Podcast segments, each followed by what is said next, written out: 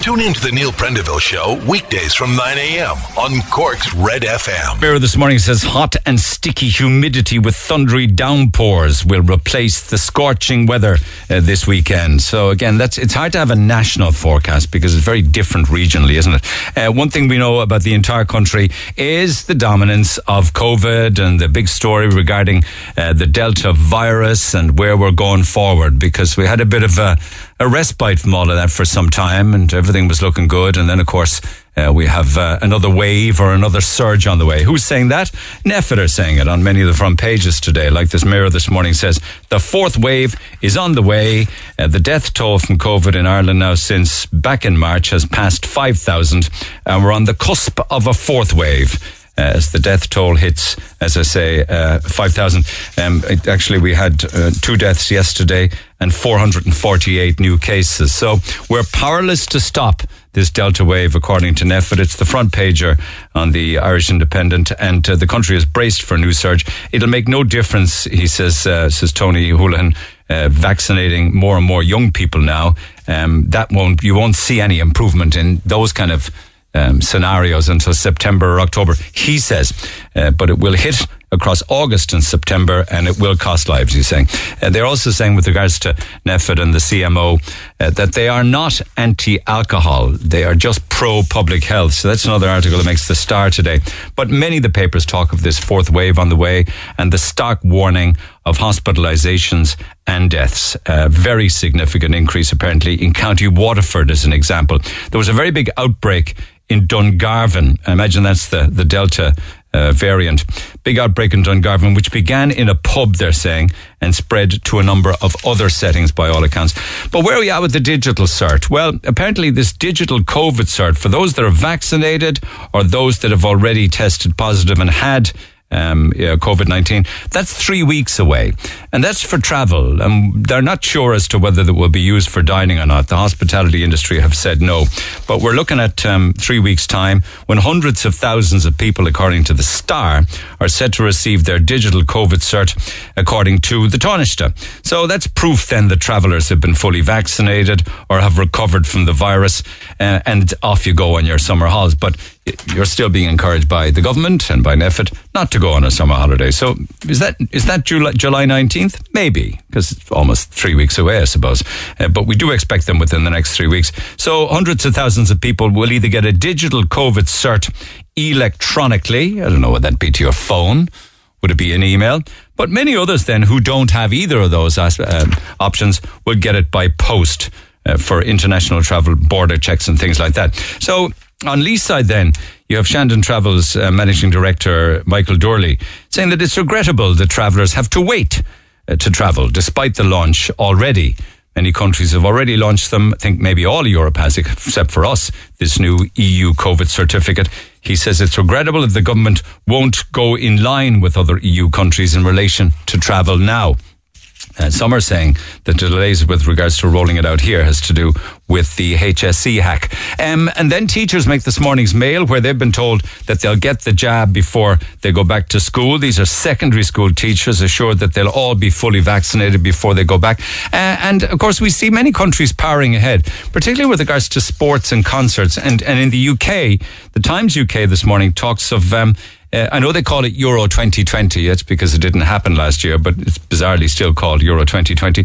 We got the quarterfinals now, where um, the I think the match is in Rome for the England clash with Romania. Who who will Cork people be supporting? Incidentally, England uh, v um, v Ukraine. I mean, I'm assuming it'll be England, will it? Seeing as a lot of Irish people support English soccer clubs. But would the same be said for the national team? Text 0868 104 106. But those that can't travel to Rome, they've been told, yeah, watch the match for sure, but not in huge groups indoors, watch it outdoors. Uh, the ex Lord Mayor Chris O'Leary makes the front of the um, Echo this morning. It's interesting as we were talking about about children yesterday being used as drug mules and drug runners. Uh, he's saying that uh, youths are now running drugs in large numbers across Cork City and suburbs, and he says it's the sign of the times uh, that often news of their child's activity hits the parents like a bolt of lightning. He's quoted as saying they feel it's uh, apparently drug dealers feel it's safer uh, to give it to the younger ones because they rarely get stopped by the Gardaí. Um, and then at a council level, um, I see that the Cork Independent's headline this week talks of uh, ca- claims against Cork City Council. They haven't gone away, you know, and it's all slips and trips. Apparently, they that that's what always tops the compensation claims li- list at Cork County, Cork uh, City and County Council. And the County, County Council is dealing with. Um, something in the region of 501 active claims now against the county council, primarily for footpath slips and trips. Followed by potholes, um, damaging cars and tyres.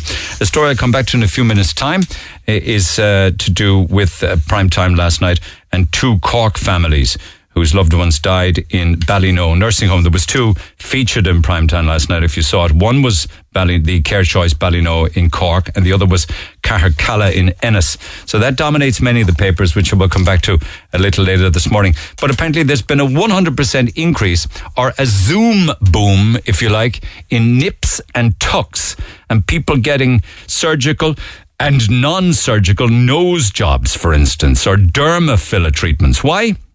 Because they've been looking at themselves on Zoom calls or what have you, digitized, images of themselves on computer screens, screens, and they don't like what they see. So they're rushing off to get work done. That's an interesting one. Ian Bailey makes the papers today. French prosecutors now have reached out to Bailey to say, come on over to France if you want uh, to chat with us about the claims about a hitman killing Sophie. I don't think you'll be taking a flight to France anytime soon. And a very interesting story in the Echo, where a community group who are on, out tidying up Cork's coastline and tidying up the beaches says that some of the beach waste on Cork beaches is 60 years old. They recently found in a cleanup a washing powder box from the 1960s and it's still around a washing powder box from the 1960s. Apparently, Keano is so useless when it comes to uh, little minor jobs uh, that instead of fixing a puncture, uh, it's alleged in the Mirror this morning that he threw the bike out recently. He's a big cycling fan. He's clueless about repairs. So he threw away his first road bike because he couldn't fix a puncture. I mean, that does not sound like Roy Keane. It sounds to me as if he would he would attack that puncture like it was a soccer match, and he would stick with it um, through thick or thin until he fixed it. But throw the bike away doesn't sound like Keano to me. And then the papers today talk of Love Island. I'm being told by Love Island fans that it's nowhere like last year's Love Island. I think Brenda's watching it. Might chat with you later on about, about Love Island. Apparently, I don't know whether you know it or not, but the contestants are getting death threats. And also, a worrying story that I came across in the Sunday Times of the weekend, I might come back to this next week, is the amount of women who are breastfeeding babies lags way behind the rest of Europe. And they are saying that it might have to do with maternity hospitals not encouraging women enough uh, to breastfeed. There's a story that made the Sunday Times uh, that quoted one particular new ma'am who says, I really wanted to breastfeed. It was really important to me. But the baby was struggling and crying, and the nurse encouraged her to give the baby formula. At one stage, the nurse said, You're starving the child which she wasn't. She later got it diagnosed when she got discharged by a consultant that it was an issue regarding tongue tie. Uh, but apparently, only 40% of babies are breastfed at three months in this country, and that there's way too much marketing of baby formula uh, to healthcare professionals. And that's the reason why there's low breastfeeding rates. Your thoughts on that are welcome. Text 0868 104 106. The Neil Prendeville Show. Here's a worry for people who go to the beach and try and enjoy a bit of sunshine. Please don't give up my details. I'm from the countryside, but I took a trip to the beach in Youghal yesterday. My children and I were walking along when a bunch of grown women came along and attacked a young girl on the beach. The young girl had at least four children in her company. They were hitting her and the children watching were in an awful state. The language was vile. I was so t- shocked, shocked to see that they were all women.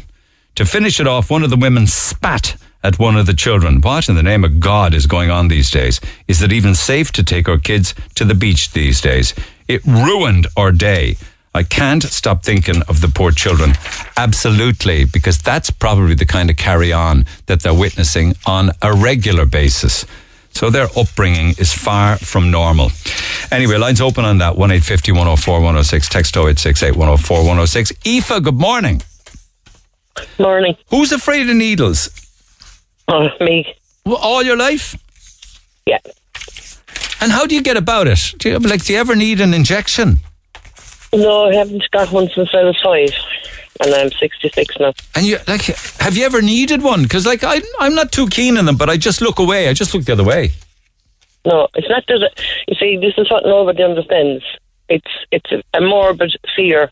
It's not um, going in there and saying, "Shit, I don't like needles, so I won't look at the needles." Yeah, it's worse than that.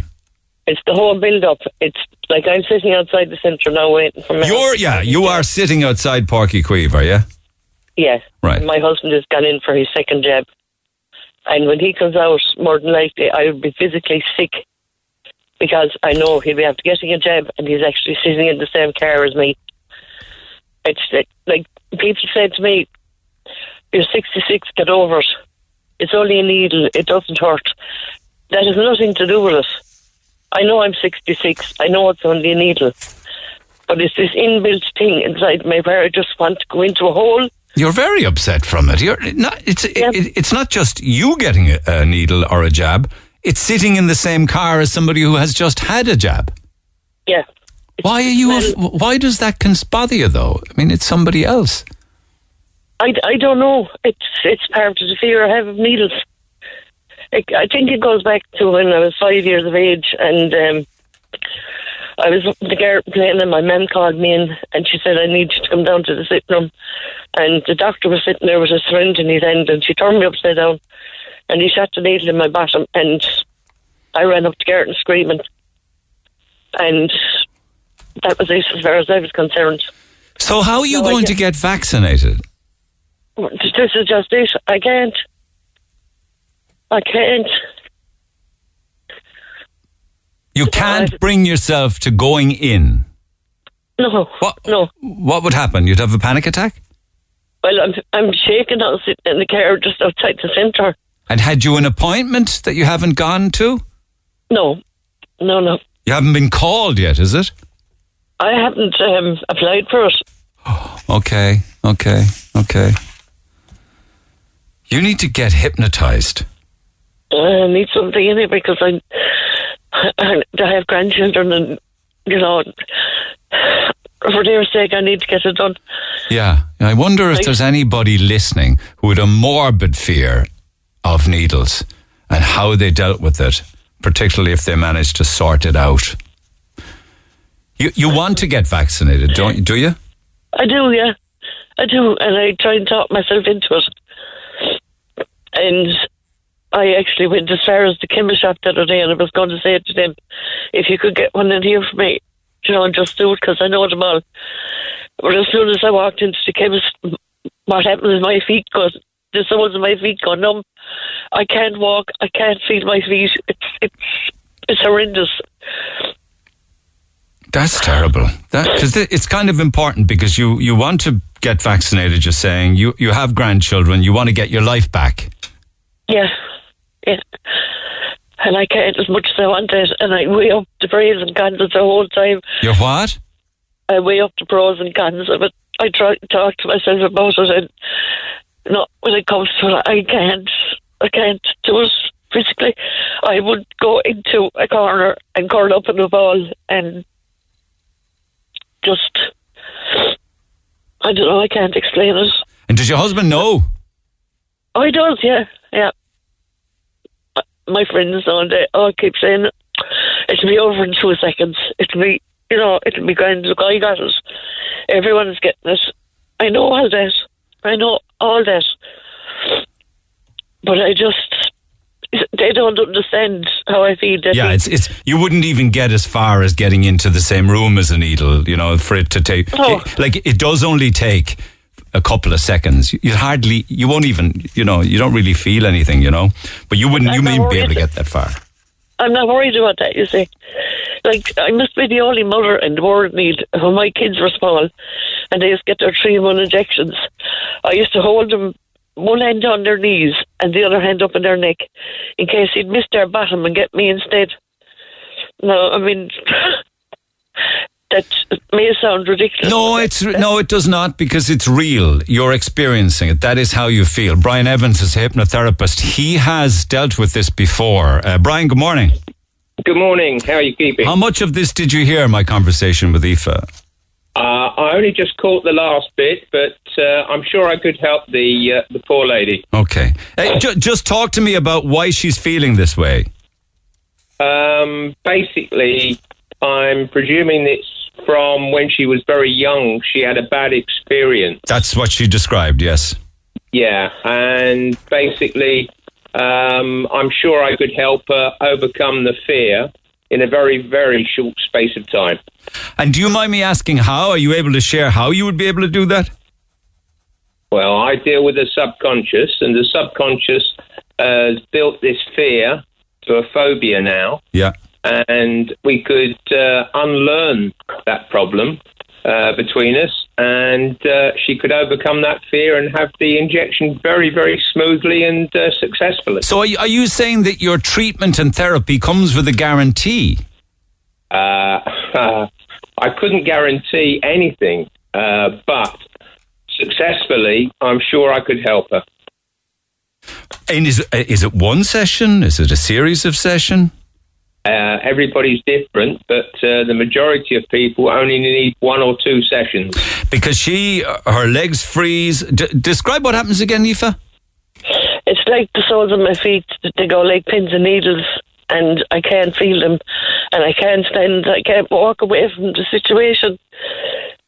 You know, if I'm near a needle, I can't get away from it. And, and that's when I feel like I just need to sit on the ground and put my arms around my legs and just curl up in a ball. Okay, well, You I'm know- glad, I'm glad now that you picked up the phone because things are about to get an awful lot better for you. All right? Yeah. Hopefully. And because you want to get over this. You, you never did anything about it in the in the 60 years of your life. No, Okay, okay, no. okay. So, Brian, where, where are you based? Uh, in Cork, I just got a text here from somebody who said they were drinking six litres of Coke Zero a day and you got them off it. yes, uh, very successfully. And it only took perhaps one or two sessions. Well, what do you what do you make them do? Un- dislike? I don't, make, I don't make people do anything. I basically talk to their subconscious under hypnosis, which is very, very uh, receptive to the suggestions that I give them. Okay. And it produces and they unlearn the problem that they've had for many years generally. Okay, okay. So can we make this happen? Do you mind? Will you see Aoife and try and make it right for her? Of course I would. Okay. Are you happy to do that, Aoife? Oh, I'm very happy. Yeah. Okay, okay. Well, okay, so we'll make that happen. You can make an appointment. Can, can it be done fairly rapidly, do you think, Brian? Yes, very rapidly. If she's available uh, tomorrow. Does that work for you, Yeah. Aoife?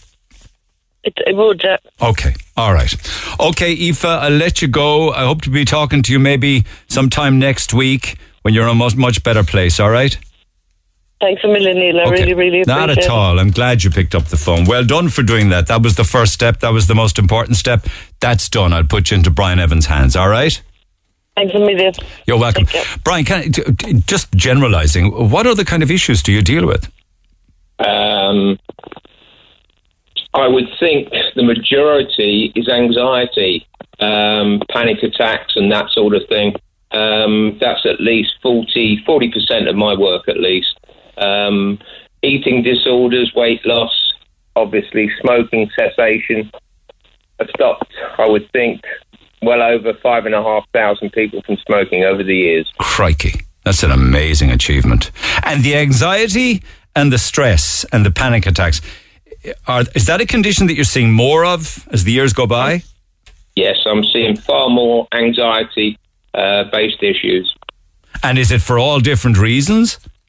Uh, all different reasons, yes. And I would think the, the COVID situation has caused an awful lot of it with uh, social anxiety and things like that.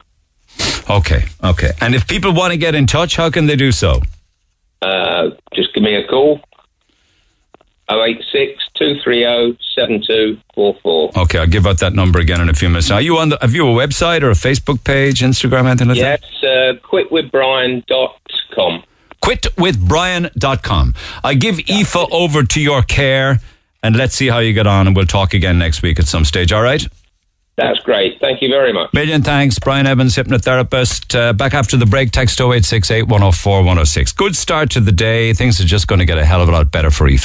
Call the Neil Prendeville Show now. 1850 104 106. Red FM. Okay, so that's good news. And more good news. It's Friday, which means that it's a free food Friday, courtesy of ourselves and Oak Fire Pizza, real wood fire pizza in Douglas, Clonakilty, Bandon, Princess Street, and Gillabbey Street. The new store is at the East Village in Douglas. So we'll have three winners again today. Each of you will receive four large pizza vouchers and two sides. You can go and collect them then wherever you want at any of the branches, piping hot, and have a party. So three winners with four large pizzas and sides. Uh, text who you are and where you are to 086 8104 106. And we'll start those shout outs a little later on this morning. Also, it's day five, uh, last day of our 400 euro voucher giveaway for Living Dreams Furniture and Bedding in Little Island. And uh, you can follow them on Facebook and Instagram. They've got modern, spacious showrooms behind the NCT at Little Island in the commercial centre.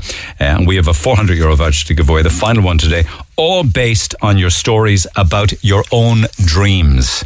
Your own cra- the, the best dream story you can tell, basically. So that's by text to 0868 104 106. If you're emailing, please include a mobile phone number, emailing neil at uh, redfm.ie. Um, big response yesterday, of course, because we were talking a lot more this week, unfortunately, about COVID. You know, you try and move away from it and it keeps dragging you back.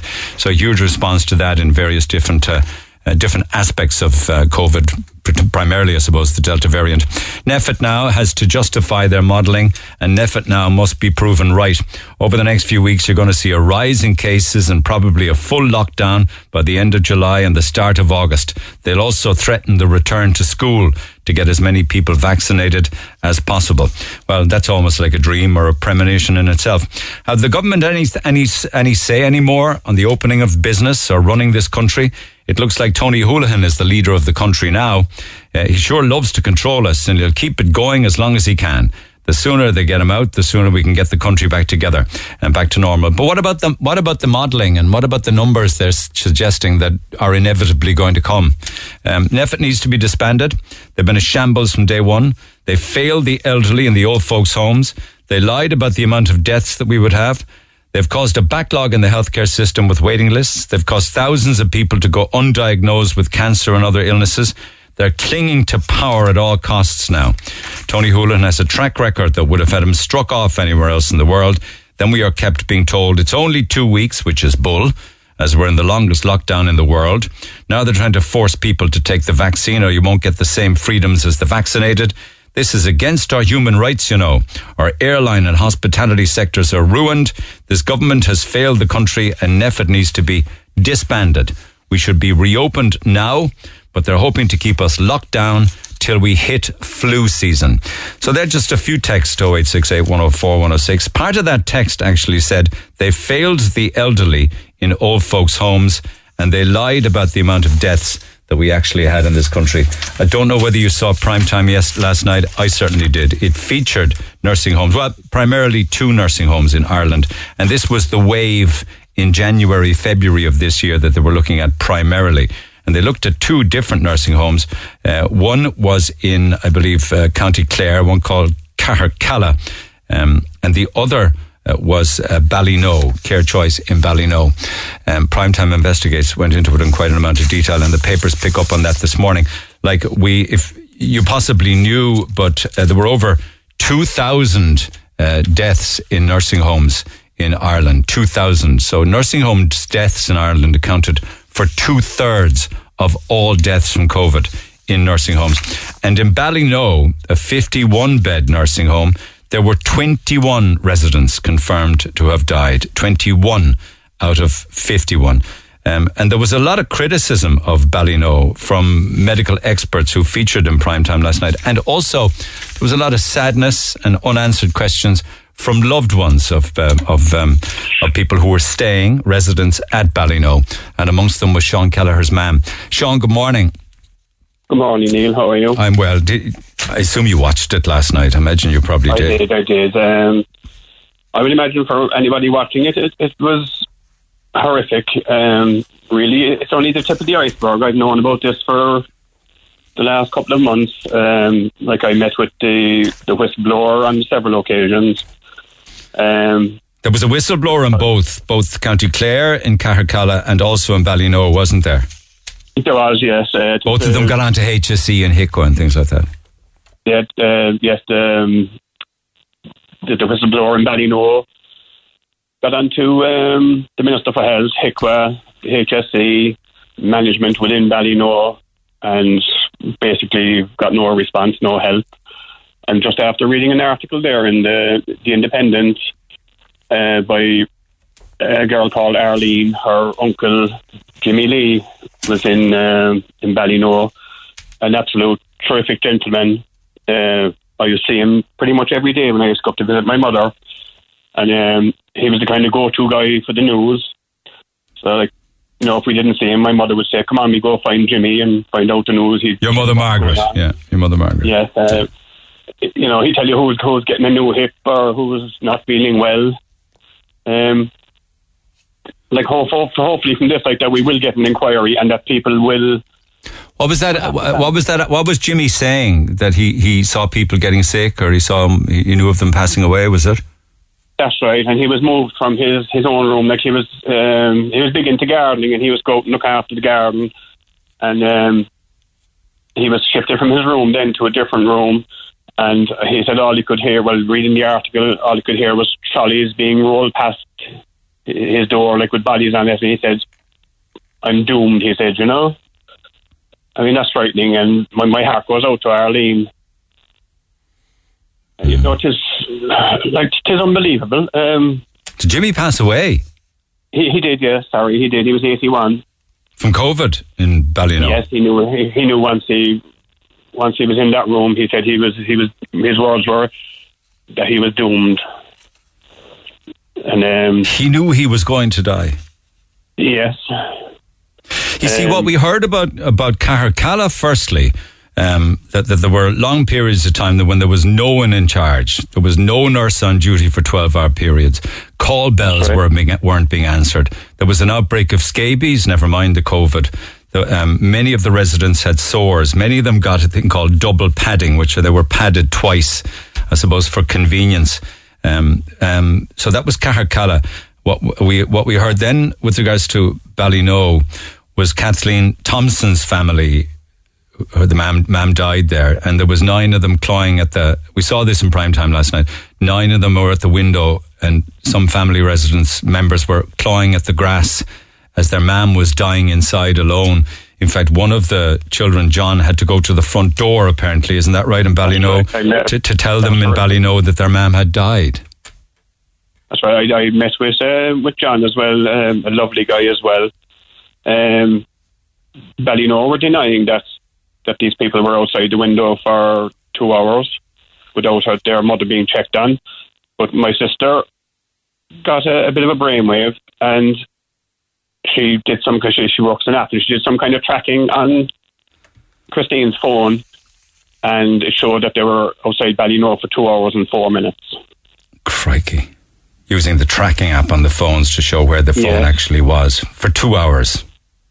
Two hours and four minutes, and you know Ballynoe were denying that. Then um, I yeah. think like they have to be made stand up and answer questions, and that, I think there has to be an inquiry. You know, to make sure this kind of thing doesn't happen again. You know, like I mean, um, like some of the rooms in Ballynoe, there's two residents.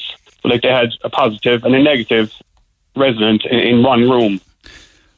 Well, oh my God, if I sent, if I sent my 13 year old granddaughter up to run the place, she'd run it better than that. okay, well, Primetime showed last night that two residents who, who were had been tested for COVID were in the same day room on January 7th with all of the other residents awaiting the test results. Isn't that right? right, Mixing, mixing with other residents. That's right, They're walking around the building freely. And on the, on the day after the 7th of January, both of those residents then tested positive. In fact, subsequently, the majority of staff tested positive, residents too. That's right. It beggars belief. Now, now we will have to say, like uh, Ballynoe, before COVID and after COVID, or when COVID struck, it was like chalk and cheese. There's just no comparison to the, the place, really. Yeah, it just swept through it and it overwhelmed them. There was, there was there was a change in management, and I don't know where they lost the plot, really. Um, Yeah, and in, didn't we didn't we speak um, in February very soon, very close to when your man passed away, didn't we? we did, yes. Um, I think we spoke on a Friday, and she she passed away on the Saturday, was it? That's right. That's what we were told. But like you know, thinking back on it, we don't actually know did she die on the fifth or the sixth. Uh, my sister got a phone. My, my sister was going to bed about. Well, she was on the phone to I know about. I think about four past twelve, and sh the person she was speaking to, she said, "Look, promise me you'll phone me if anything changes." And the person said, "Look, it could be late." My sister said, "I don't care. Ring me. Promise me you'll ring me." So he rang about quarter past one and said, Your mother is dead. Somebody from management will ring you in the morning. No, that's 20, roughly about 22 weeks ago. Nobody from management has rang. I mean, God. you know, I have this um, continuous. Um, sorry, no. I know. I know. I have this um, continuous scenario playing around my head day and night. You know, like mothers will do anything for their children, look after them, cherish them. And I'm thinking of my poor mother lying there, and she's saying, like, Where, where's my children? Yeah, she she No. was left alone and she died alone. Yeah, and probably thinking, like, where were we? Yeah. Why didn't we come to help her when she, you know, really needed help? It, it must be surreal. Do you sometimes wonder whether whether she actually has passed away or not? I do. Um, I'm not even 100% sure. Was the, the woman we buried, was my mother or cremated? Was my mother. Um, like, we didn't recognise her when we actually did get in to see her. Um, Was that because she had changed so much? she lost so much weight. Like, I have a photograph on my phone three weeks before she was uh, at a window visit, talking away, chatting, laughing. And then three weeks later, it wasn't the same woman at all. Lost so much weight, just just totally unrecognizable. It, but it's, I don't know. It's um, like I don't know. I'm in a constant state of, I suppose, anxiety. Um, wondering, did it happen? You know, There was a, there was there was fierce staff shortages because all of the staff were testing positive and had to leave the job, wasn't it?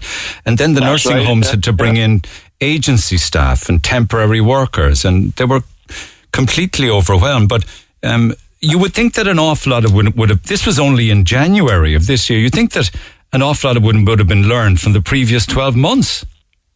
I mean, they had 12 months to prepare for this. You know, there was there was a, a plan at, at one stage to turn the day room into a COVID ward, and that never materialised. You know, um, it, just beggars belief that it got out of hand or left to get out of hand the way it did, uh, the way we were treated. My, my, you know, ringing, ringing six, seven, eight times, lucky to get through, being told that oh, her vitals are good, she's eating, drinking, which obviously wasn't the case. I think there's kind of like a, a canned response to anybody who did actually get through, being It was a told, standard response. Yeah. yes, being told uh, somebody will ring you back, no calls coming back. Because your sister Teresa said that um, you know that she she I remember watching it. She phoned the home at, as many as eight times a day, and she said right. if I made contact even once in that day, I was lucky. That's right, and being promised that you get calls back, which never materialised. Um, I know they were run off their feet, I suppose, um, short staffed, but the, the day I went, that, we, that I did get in to see my mother before she passed away the day before, um, I didn't recognise one staff member in there. I know, I know. And um, So they're talking about a public inquiry now, um, an inquiry into why so many died, um, clearly, into general standards of. They're also calling for a, maybe an inquiry into the general standards of care in nursing homes everywhere. You know, I mean, because one would think that maybe this is a breach of human rights. Yes, definitely. I mean, obviously it's too late for us now, but you know, going forward for other other um, residents in, in care homes, that they will be, you know, looked after better, maybe a bit more dignity and just- just generally treated better. And I, I, I, I, would, I, I know. I'd, um, I think the people who are in charge of all this, they they have to take some responsibility. When you say in charge, you mean the owners of the homes. The owners of the home, the management of the home, if there if there was management at the time, you know, because there were so many people missing. Must have been a very difficult watch for you all last night. It was, you know, um, but like I said, I did know all this and more over the last couple of months. So I can imagine like people watching it for the first time. Yeah, and Really you, you think you think if we were watching nursing homes and deaths in nursing homes in March or April of last year, you say something, but this was just last January, February, um, where you would think that so much would have been learned, including you wouldn't put residents waiting on a test result into the day room with other elderly, vulnerable, frail residents. You just wouldn't do it. Like, no, absolutely. Like I have no medical experience whatsoever. Like, like I know you shouldn't do that, you know. beggars belief that alone. I mean, even if even I think they're going forward, I think there should be some sort of cameras in the rooms where they can, you know, families can view their loved ones. Well, we saw in the in the Cahergal- nursing home uh, where the call bells were being rang over and over and over again, and one staff member telling the other staff member at the desk, "Ignore it." I know, I mean, you know, so, I mean that's horrific, you know. And like, I often told my mother, I said, if she, if you need anything, I said, ring the bell. And she was saying, no, no, I don't want to be disturbing them. They be, they're busy, you know. So like, I, I think these people only ring if they really need to, if they need something. Well, you know, Like there was staff, or there was one morning up in Ballynoe. They were left for I don't know, just like about five hours. No, no breakfast, no drink. Nobody came in to see them. No medication. I mean, just beggars belief. That's why I'm thinking: should there be an inquiry into the general standards of care in nursing homes across the country, even if there was never COVID? Definitely. Uh, I mean, you would hear, like I've heard stories down through the years, of people not being treated right in, different homes. Um, like I, I thought Ballynoe was fantastic before COVID. I thought all the staff there like were very caring, genuinely caring. But like that, that has all changed. Well, all of the caring staff tested positive and couldn't go to work. You know. That's right. I mean, you have to feel sorry for them as well.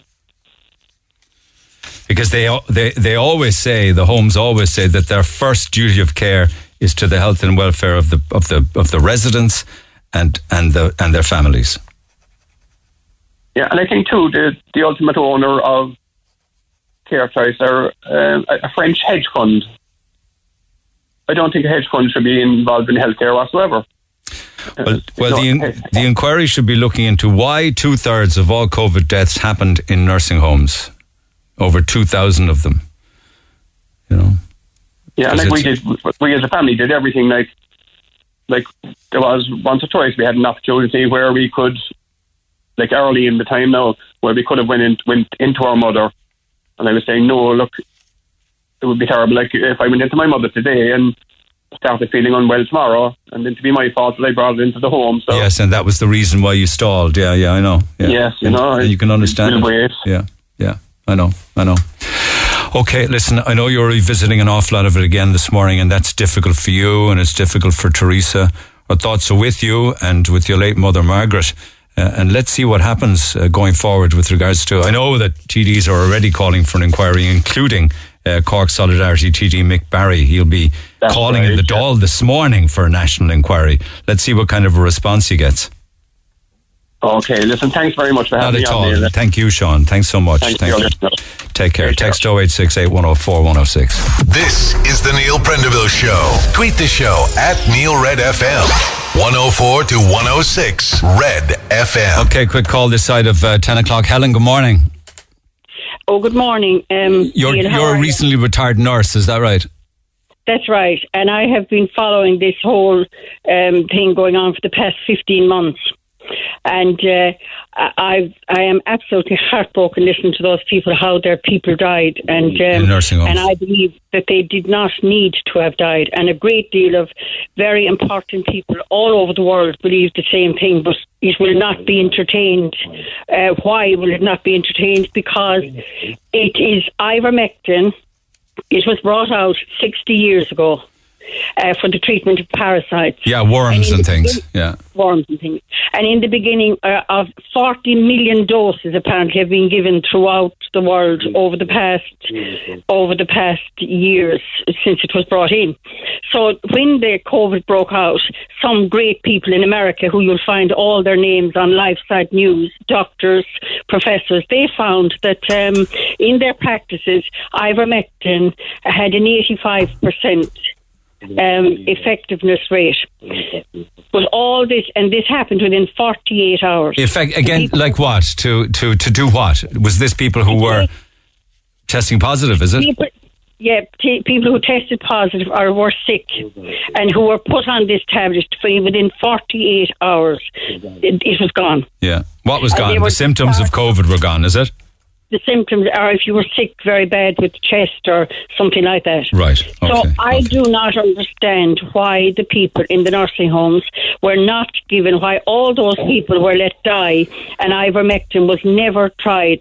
Now, here in Ireland, we, we rang RTE, we rang the radios, we have rang the TDs, we've asked for it to be taken up in the Dáil and we have got nowhere with it. Who's we? Myself and my husband. Okay, um, because I when I heard about you wanting to talk about ivermectin, I just had a quick look at it, and I decided to check the Food and Drugs Authority out of America, the FDA, that license all these things, and they said do not take it. Um, it has not been approved in treatment or preventing COVID in humans. It was approved for certain things like worms and parasitic invasions No, and things like that. Hang- but I know I'm just telling you what the FDA said. They said taken Yeah, in large doses, it's dangerous and can cause serious harm. Uh, well, if that's the case, it should have been taken off the market over 60 years No, they wouldn't ago. take it off the market if it was used for the reasons for which it was invented. That's that's what they're saying. Yes, but if it has been found by some of the major people in the world to be working against the COVID, which wasn't there 40 years ago, why would you not use it? And did your son take it in South America or something? He's a He priest did. down there, is he? He didn't just take it, he was given it when he got COVID last April, and he was back working in his parish in three weeks. So I say Yeah, what do you mean? Like, did he have COVID symptoms for that? Was he sick? He was, he was admitted to hospital and was on oxygen right. and was treated with ivermectin. And he, but like after three weeks in hospital, he may have recovered anyway. No. No, he wasn't three weeks in hospital. He was only eight days in hospital. Okay. He started out um, on at home, and then he was admitted to, to hospital. Okay. Okay. Because like you would think that people would have been talking more about things like vitamin D. Uh, nobody really seemed Yeah, to well- talk about vitamin D. Yeah, but- yes, well, if the nursing homes had had their people on vitamin D, vitamin C, and zinc. When this happened as well, they would have less of a load of COVID, and these people would not have died with ivermectin and with vitamin C, D, and zinc. But there is no belief in these things because the, there is no money in them, and the pharmaceuticals don't want to have anything. A lot of people would say that they're only interested in pharmaceutical drugs that cost money because it's all about profit at the end of the day. I agree with you on that. I, I can't comment on ivermectin. I'm I'm not a medical Yeah, well, professional. I think that you should, between now and tomorrow, you should look up Dr. John Campbell. Who's been doing analysis of COVID for the last 15 months and go back on him. He is asking as well why Britain is not providing ivermectin. Okay, all right. Thank you, Nurse Helen. Then if you Appreciate up, I, if you look up LifeSite News as well, you will find all the major people who've gone to the Senate, presented their cases and whatnot in America, and are treating their own people. So people now are trying to get ivermectin in the black market, and they're trying to stock themselves so that if they get this U delta, they will be able to um, look after themselves. Well, thank you. I wasn't aware of that. It's good to it's good to know the updates and uh, how people are reacting or dealing with it themselves. And amongst them, you're saying that there's a bit of a scramble for this. Yeah, yeah. Yeah, they're having to deal with them themselves because there is no provision for anything unless you are taking the vaccine. Okay, thank you for that, Nurse Helen. Appreciate it. Back after 10, text 0868 104 106. Hey, it's Kira. Tune in to Saturday Breakfast on Red FM from 7 a.m. and wake up your weekend with music, chats, and all that's happening in Cork. That's Saturday Breakfast on Red FM with me, Kira Revens. You're listening to the Emerald Award winning Music Station of the Year, Cork's Red FM. So that's a bit of good news anyway, isn't it? From Monday, uh, 750 pharmacies across the country will start administering the Janssen to people aged 18 to 34, those who have opted in. So that's good news from Monday. Then Monday week, uh, that same age group can go onto the vaccine portal and choose um, Astra or Janssen. So in an effort to roll it out faster and to younger age groups, uh, many of the pharmacies are on board from Monday. Uh, it's Free Food Friday, courtesy of ourselves and Oak Fire Pizza. So we'll have uh, three winners again this morning, and you get four large pizza vouchers with sides. You can pick them up then at your own local Oak Fire Pizza branch. So shout outs. Thank you, Mark. Free Food Friday for all of the gang at uh, Dental, working hard as always. Uh, everybody at Union Hall Smoked Fish who are listening right now, particularly Sean Nolan and all of the staff. To everybody at Republic of Work, getting refurbished. Hopefully everyone will be returning to work in the Republic of Work. Fabulous spot. Uh, Amazon, working for Amazon, but I can share the pizza with the family. There's six of us.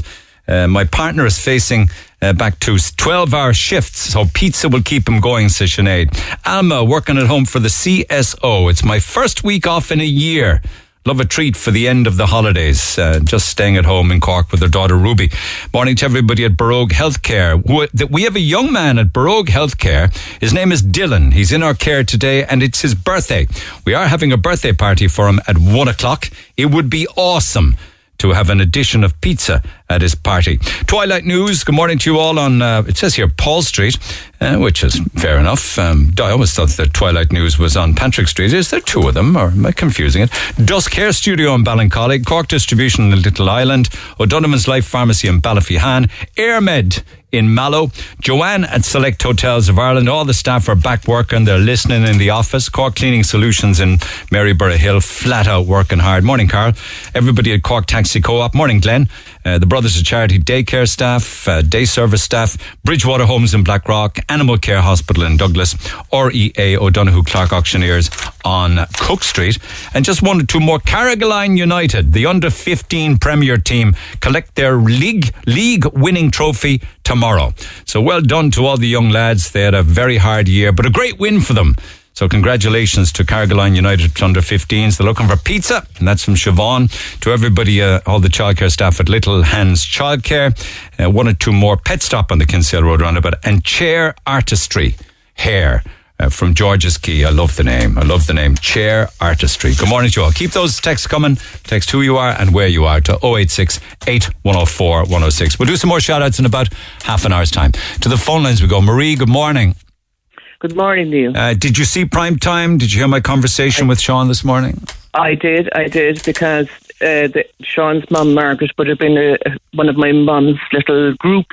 She had her own little group in Your Ballynoe, was in so Ballynoe. She, she, yeah, yeah, yeah, yeah. Okay, so they And knew they knew each Mar- other. Margaret used to look out for her, you know. Margaret used to look out for your ma'am. She used, she used, because when we'd go down to visit our mum, she'd say to us whether she's after eating well or whatever, you know. She'd give us the update on it.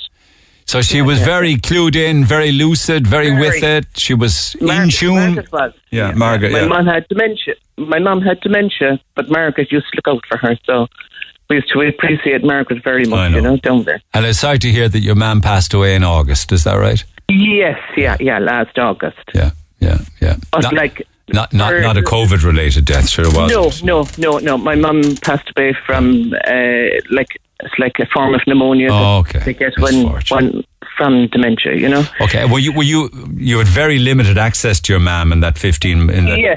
because of the initial lockdown. When once Ballynoe went into lockdown, they I have to say no. At the very beginning, uh, things were working very well because they they allowed us to come down and do the window visits, and they built like this little home from home kind of thing outside to give shelter to people who were visiting. I remember relatives. talking about that at the time, and everything. They seemed to have a handle on everything, but did they just get overwhelmed or what? I everything was going great um, uh, up to the time. Well, the lockdown kind of finished. It, well, it eased, and people were allowed to go in and visit. That was they that was the, that was kind of was midsummer, wasn't last- it? Yeah, yeah. Yeah. Around midsummer last year, they were allowing people back to visit. Like you had to be healthy and one thing and another, um, and only two people from the family were allowed to go for one half an hour. Like I would have a half an hour once a week, and one of my other sisters had a half an hour in that week as well. Yeah, yeah. But unfortunately, my mother was upstairs. That was her room was upstairs sharing with another lady. And the thing was that the lift was broken after lockdown when they were able to just bring them maybe downstairs.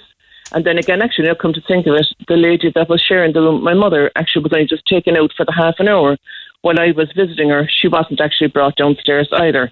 So whether that was to do with the lift or whether they were just keeping them still segregated from community.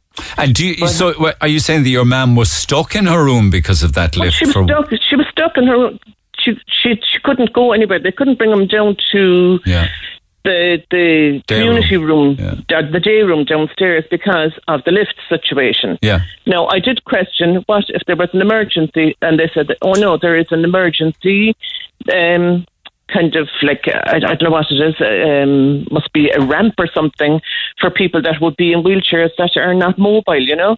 But she, uh, one of the girls said to me, "Oh, a lot of them are very nervous going down there." Now I can understand that too. I suppose if you're in a wheelchair and if you're going down a ramp, maybe you would feel nervous because it's a slope and old people feel nervous about things anyway in general, you know. So um, yeah, for about six weeks that lift was broken because I I kept asking, well, how long more before the lift? I think they were looking for a part or something. Yeah. For, Do you think it hastened I her death?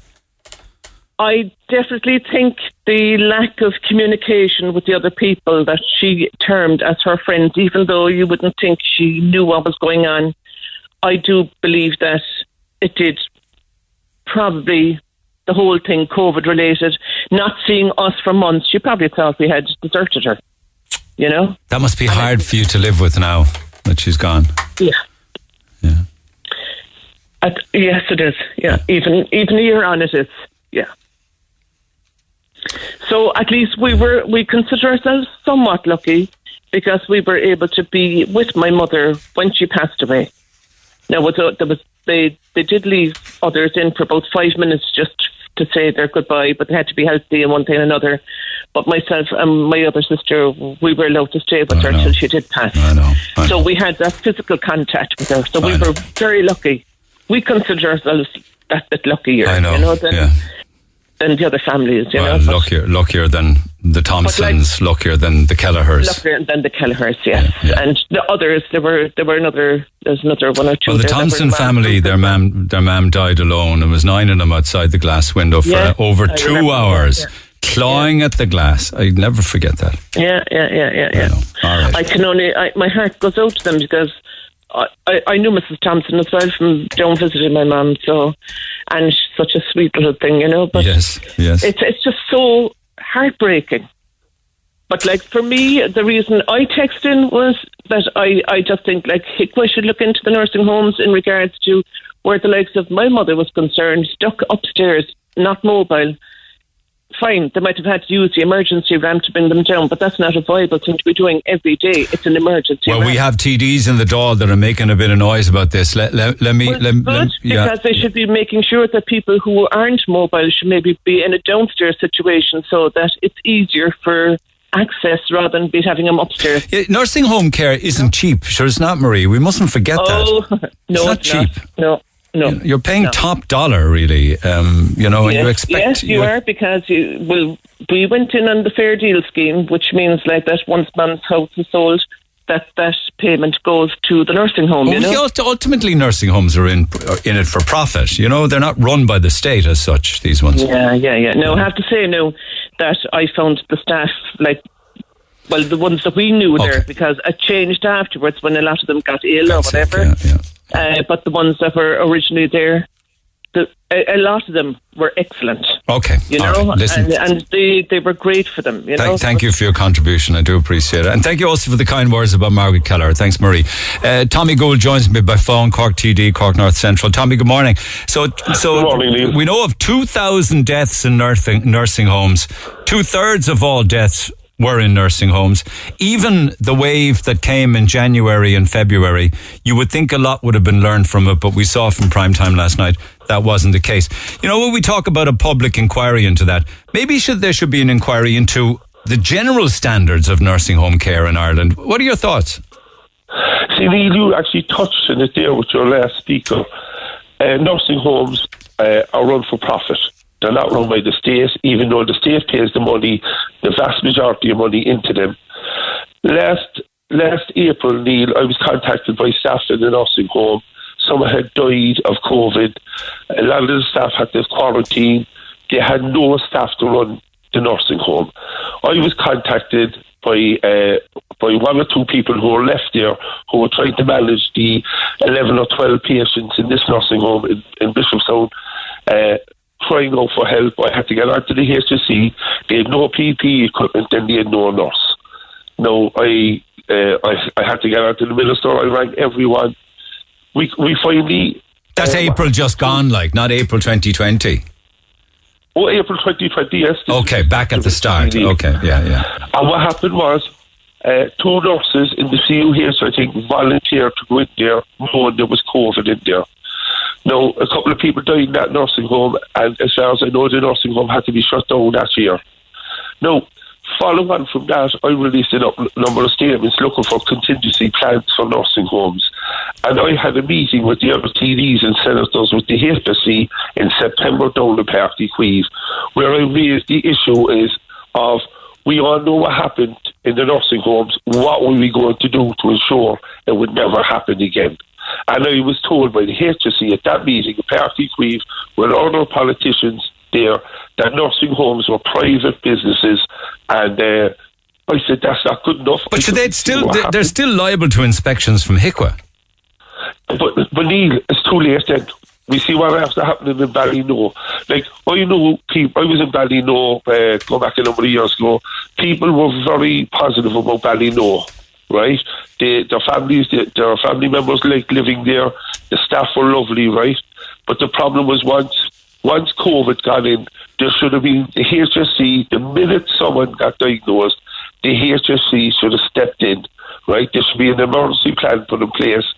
Like, we we we we be calling for a public inquiry. David Cullinane, our spokesperson, we be looking for that since last year. The HSE and the government knew this, and when we got hit with the new wave in December, the first places that should have been protected were the nursing homes. That makes And perfect sense to me because they should have learned from the year before. And Neil, I actually asked, like, I asked the HSE Cork Kerry last September about what contingency plans were put in place. And if anyone wants to go online, I spoke about this last April, May, August, September, because people were coming to me. There was, like, I'm listening to your callers there, and it's absolutely heartbreaking. I know of a man who was in, uh, in Heritage House, and his sister passed away, and he got in for the last hour before she was dying and he went to hold her hand because she was dying. And the staff got upset with him because they were worried about COVID being uh, contagious. And, like, we need to, like, there's been such a lack of disrespect to people in nursing homes uh, and to their families. Like, I, I listened to the man who spoke to you earlier about Sean. how how his he felt he left his mother down and the mother that had done everything for him And when she was at her most need, where was he and his family? And you could hear the heartbreak in his voice. You know, it was over and over again. Those calls. I have another one similar to that in a few minutes' time. There, but there's bound to be now. I mean, it probably it probably takes a prime time investigation to push people into action. But there's bound to be an inquiry, isn't there? There has to be. But there has to be an inquiry, Neil. But my actual worry here today is we're looking at a fourth wave of COVID. Right now, I know all the nursing homes, uh, most of the people have had the injection, but I have still concerns about the nursing homes, even with everything that's after happening.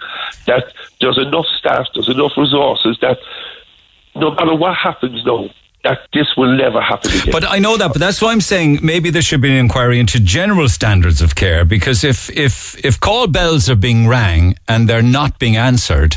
What if that's happening all of the time in some nursing homes? Like, like Mick Barry this morning is saying that the privatization of the nursing home sector over 20 years ago has resulted in profit being prioritized over quality care. Profit, that this is about profit, and it shouldn't necessarily be that way. You see, the nursing homes, like, it should be part of the HSE. It should be part of the services that we provide to look after our older people. Like, this goes back to what's happening with the hospitals and the churches running them. Uh, the government just pass, pass over services to charities, right? And in this case, the private operators. Now, can I say, a lot of these nursing homes, the people who lived in them, were, were very happy and they loved the staff. No, I mean, I know that. I, I had experiences of, of, a, of a number of nursing homes myself. Some of them were great, have to say. Yes. Some of them were not. They didn't seem like But very pleasant places. But that's why HIQA will need to be be stronger. But the, the, my worry here is that like we should be looking at taking nursing homes back in, taken over by the HSE and run properly. Like thing, Neil, there was there was people contacting me and they wanted me to raise this uh, with David Cullinane if when there's a public inquiry, some people felt that their, their family members were left in the nursing homes to die because they were so old, they were so frail that the numbers were so big in January and February in the hospitals that there was no point in moving them to the nursing home to the hospital because they were going to die anyway. No, But didn't? But they moved. They moved elderly people with COVID from hospitals to nursing homes. You know that. Neil, and that's what fact all they were doing was threatening, bring they were bringing the, the virus into into nursing homes and putting those people then, the other patients, under uh, under risk. And in actual fact, and I can't prove it yet, but that's why we need a public inquiry. Okay. I believe people died because of the actions, some of the actions that were taken. Okay, I've got some more calls and I do want to talk to Phil and to Sharon. But just just before I let you go, and here's hoping there will be that inquiry. Just 60 seconds on, a, on an unrelated topic. I'm getting lots of texts and emails about communions and confirmations being thrown under the bus when lots of planning was done and people can go and stay in hotels and all sorts of stuff like that. Um, was that the right call? Well, I actually raised the door yesterday, Neil. Um, like, I had people on the phone to me for three days not knowing if the confirmations of communities were going ahead because there was no clarity. I actually, for two days, I was onto the bishop's office before I got a, a, an email yesterday morning confirming they were off. Like, the, the church didn't know, the bishops didn't know, the, the parish priest was telling people it was going ahead until someone told them any different. Uh, like this is just a crazy situation. We, th- the situation here, and compared to the nursing homes, this is small. Oh, I know that, but like churches are huge. There were individual classes all spread out. The the after functions would have been tiny with- amongst each family doing its own thing. It was a big day for families, wasn't it? It was a very big day, and a very big day for the children. And like some of these classes would have been had 15, 20, 25 students.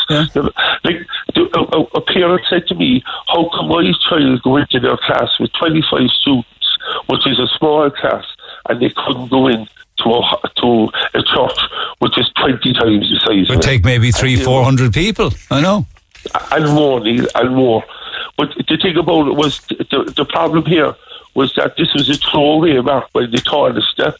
He just kind of said uh, there was nothing went up on the Department of Health's uh, website. Oh, he just And threw it in on, off the cuff, is it? It was an off the cuff comment at the very end of the press of the press conference. That's how it happened.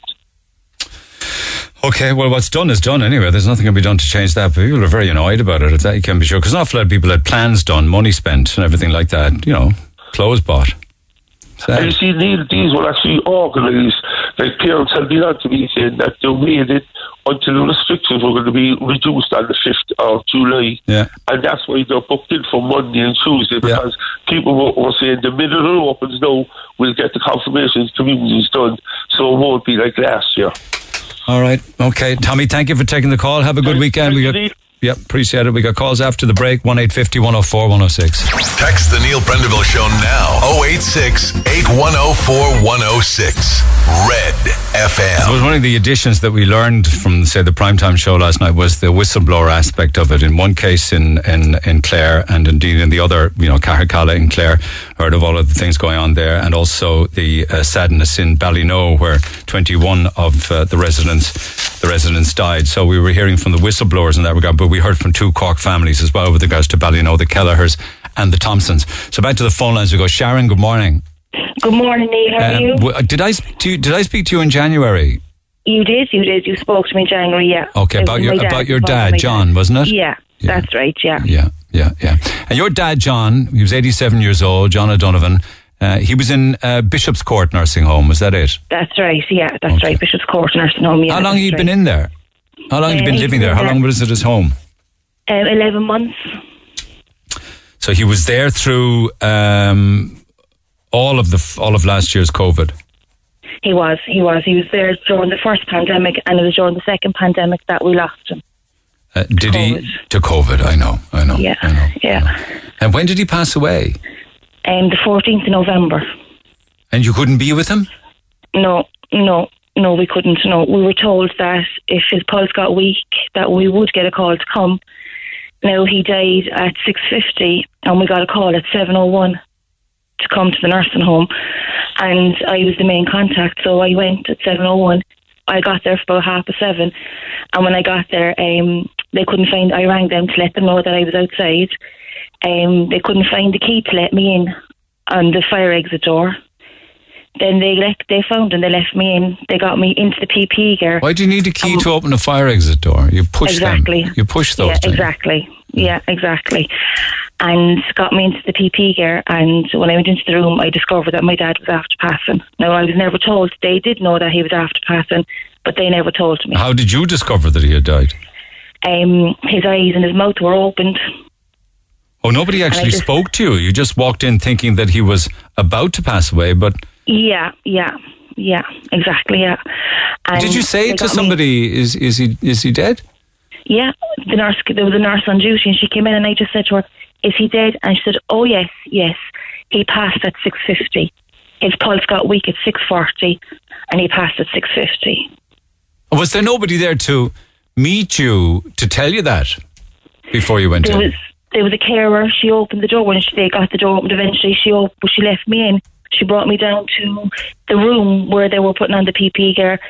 The nurse got me dressed in the PP gear, and then they left. She brought, went in in front of me, but never told me that he was after So while she was putting the PPE gear on you and everything, and walking you down the corridor and into your dad's room, at no stage did she say, "Sorry for your troubles. Your dad died No. 15 minutes ago." But that no, that's, nothing. that seems very unconnected to me. Yes, yes, definitely, yes. Yes, and as I, was, as I say, when I entered the room, it's, his eyes and his mouth were opened, and I just asked her, I said, and the oxygen was gone off him. I just said, Is he dead? And she said, Oh, yes, yes, he passed. She said, Do you think maybe she thought you had already been told that John O'Donovan had passed? No, because she was the same one that rang me. She was the same person that rang me, so she didn't tell me on the phone, so I didn't know what I was going into. Um, my mum, my brother, my sister were in the car park because I rang them obviously when I got the call, just thinking that he was going to pass. Um, and my brother came to the window and he knocked at the window, and I actually had to pull back the curtains and tell them that he was after passing. Were you able to open the window? Then they had to get a caretaker. They had to wait for the caretaker to come in because they couldn't open the window. But you did get it. To, you you did tell them that he had died through an open window. It wasn't sign language through the glass. No, it was sign language. It was sign language through the glass. Like how do you sign language something like that? Exactly. I was in all the PP. All I could say, like, he's gone. That's all I could say. He's gone. With your hands or something? Yeah, with my hands. Yeah, yeah, Waving them? yeah, yeah. Exactly. Because I had the face shield on, and the face shield. I was trying to. I didn't want to lift the face shield because they told me not to take it off over COVID. Was your mum outside the window? She was, yeah, yeah. And she had to be lifted up because the window was high and the bed was low, and she had to be lifted up to say goodbye to him. She's in her 80s, is she? She is. She's eighty-three, yeah. And they were six years married on the 29th of October. That's an awful experience you're sharing. Yeah, yeah, yeah. It's unbelievable. Now the week coming up to it, I asked for him to be put on ox- or to be put on a drip. I asked for him to be put to hospital. They told me hospital wasn't an option because he had COVID. And the nurse told me that he couldn't go on a drip because it could flood his lungs, which I can't understand why. Then I asked the GP, could he be put on a drip? And she told me no, because it might only prolong his life by three or four weeks. And that they had an incident in that nursing home a few years ago where the patient got bed sores. But like that's their choice. Look after them. That's their we're paying for for their care. Yeah, what, what I'm what I'm picking up on, picking up on a lot of things, but one of them is um, very bad communication, and I'm wondering is this because there was a huge shortage of staff, and many of the staff were testing positive, and it was they were short or they were bringing in agency staff, but like because. For instance, the Kelleher's were talking about calling eight or ten times a day trying to get information. And I know it must be difficult for a nursing home if they have 51 families calling every single day, but it seems to be very bad communication. Yeah, there actually was because when we rang, when I was the main person to ring, because they told me they didn't want any other family member to ring, only one family but member. I, I understand why that would be, Yeah. you know? Yeah, yeah, exactly. Yeah. Now there was 36 residents tested positive out there. There was eight deaths, and there was 22 staff that tested positive. So there were short-staffed. There was agency staff coming in because when my brother was in the car park, there was actually one of the agency staff asked how would they get into the building. Hmm, I know. They didn't know where the entrance was. When you talk of you've you've gone through many of the unanswered questions already, but you said there were many questions left unanswered. Have are, are there more? Well, no, like the main ones are like, I mean, could we have done more? Do you know, like when all this came out about Ned Ballynoe, um, like there's questions that I'm asking myself that I want answered. Like, why wasn't he put on the drip? We should have demanded that he put on it, be put on a drip. Why is he left there the way he was? I mean, when I got in on the Wednesday night to see him, because they called me, like the oxygen tubes weren't properly sitting on his face. Like, I mean, he should have been on stronger oxygen, maybe. Do you know, like, there's loads of things, loads of questions that are in my head that are left unanswered. Would you like to see? Uh, I think those that passed away deserve an official public inquiry, don't they? Oh, definitely, definitely. And you know, Neil, this still this like has to be prevented. It can't happen again. What's after happening? But unfortunately, what happened in March, April, May, and June of last year happened again in January, and it seems to me, from what I can see, Ha- that a lot of it could have been prevented because of the knowledge they had gathered from the year before. Exactly, it happened in November as well in the second pandemic. That's Then when I- we uh, lost my dad. Yeah, What am I talking about? Of course, November as well. You, you know. yeah, Yeah. Yeah. yeah. It happened there as well. So like they had a lot of time be prepared for the next wave of it. It's a heartbreaking story, Sharon. It really is. Um, It is, it is, and like as a family, it's heartbreaking for us because we couldn't even see the like we never saw my well I did see my dad and they saw my dad through the window, but then we had to have the closed coffin. I know. I know. I know. you know, like after six years of marriage with my mom, like we couldn't, she couldn't say her what a normal person would say goodbye to their husband or to their wife. And how is she bearing up? She's okay. She's doing okay. She's a bit more confident now since she got her vaccine. I know.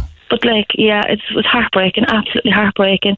And as my my point is that I should have been told, like I should have got the call at six forty to come that he was weak. Yes, but even when you arrived, I won't go over it again, but the, Yeah. manner, in, the manner in which that played out is far from acceptable. exactly, exactly. And we were paying enough for the nursing home. It's a private nursing home. It's not cheap. It's no, cheap. it's not cheap. No, no, it's not cheap. No. And then on the Sunday, I got a Zoom call from the nursing home to say that there was somebody there to say hello to me. They had the wrong number. Oh no. Yeah, my dad ah. died on Saturday morning, and on Sunday afternoon, I got a phone call from the nursing home. And when I answered, it said, "Hi, you have someone here that wants to say hello to you." What did you say? I said, Excuse me, I said, My dad is after passing yesterday morning. And then, Oh, I'm sorry, sorry about that. That's our apologies, sorry about that. it's a terrible thing to happen. Yeah, yeah, so unprofessional. It was so unprofessional the way everything was handled there. All right. Okay. It really is an awfully sad story. Sharon, I'm going to talk to Phil, but thank you. Much obliged to you for Okay, taking my no call. problem. Do stay in Annie, touch. Thanks for listening. Oh, no, Thank I'm always here. Always here. Thank you so much. Phil, good morning. Oh, good morning, Neil. Off. I recognise your voice. Did we talk before? I think we did. I'd say I've been on a few times. Um, Was your was uh, with regard to supporting homelessness and that Yeah, I of recognise your voice, but it's your. Yeah. We're talking about your mam now, who was in Ballynoe. That's right, Neil. Uh, my mum was in Ballynoe for about over three years, and she had a very, um, you know, happy stay there. Yes, and, and it's it's heartbreaking for it's heartbreaking for me because all of the stories for years out of Ballynoe, and, and I spoke to the matron there, and I spoke to the manager there on the air a number of occasions. Fantastic nursing home, and all of a sudden, Oh. clobbered. Oh my God, it was fantastic, Neil. Um, well, I suppose, you know, if we were just to look at the landscape of Ballynoe, there was, um, up to November, we had, let's say, you know, a lot of very good communication from Ballynoe. We had emails every day, you know, letting us know what the residents were doing and how they were. And so we were COVID free up to November. But the landscape did change, unfortunately, that there was a change of management in Ballynoe in November. And so the communication wasn't the best then from then on. I didn't receive um, any email actually. Um, very little up to even December, you know, before December, you And know. do, you- do you think that when the two residents who had been tested and were awaiting a result on the 7th of January and were in the day room mixing with other residents, do you think this, do you think that could be isolated as the, the reason why there was such an outbreak?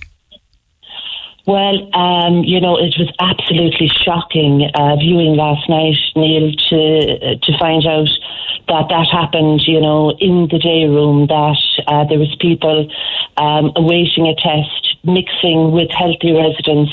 I mean, that was very shocking for all the families watching, and um, and they did subsequently the next day test positive, yeah, yeah. Yeah, absolutely.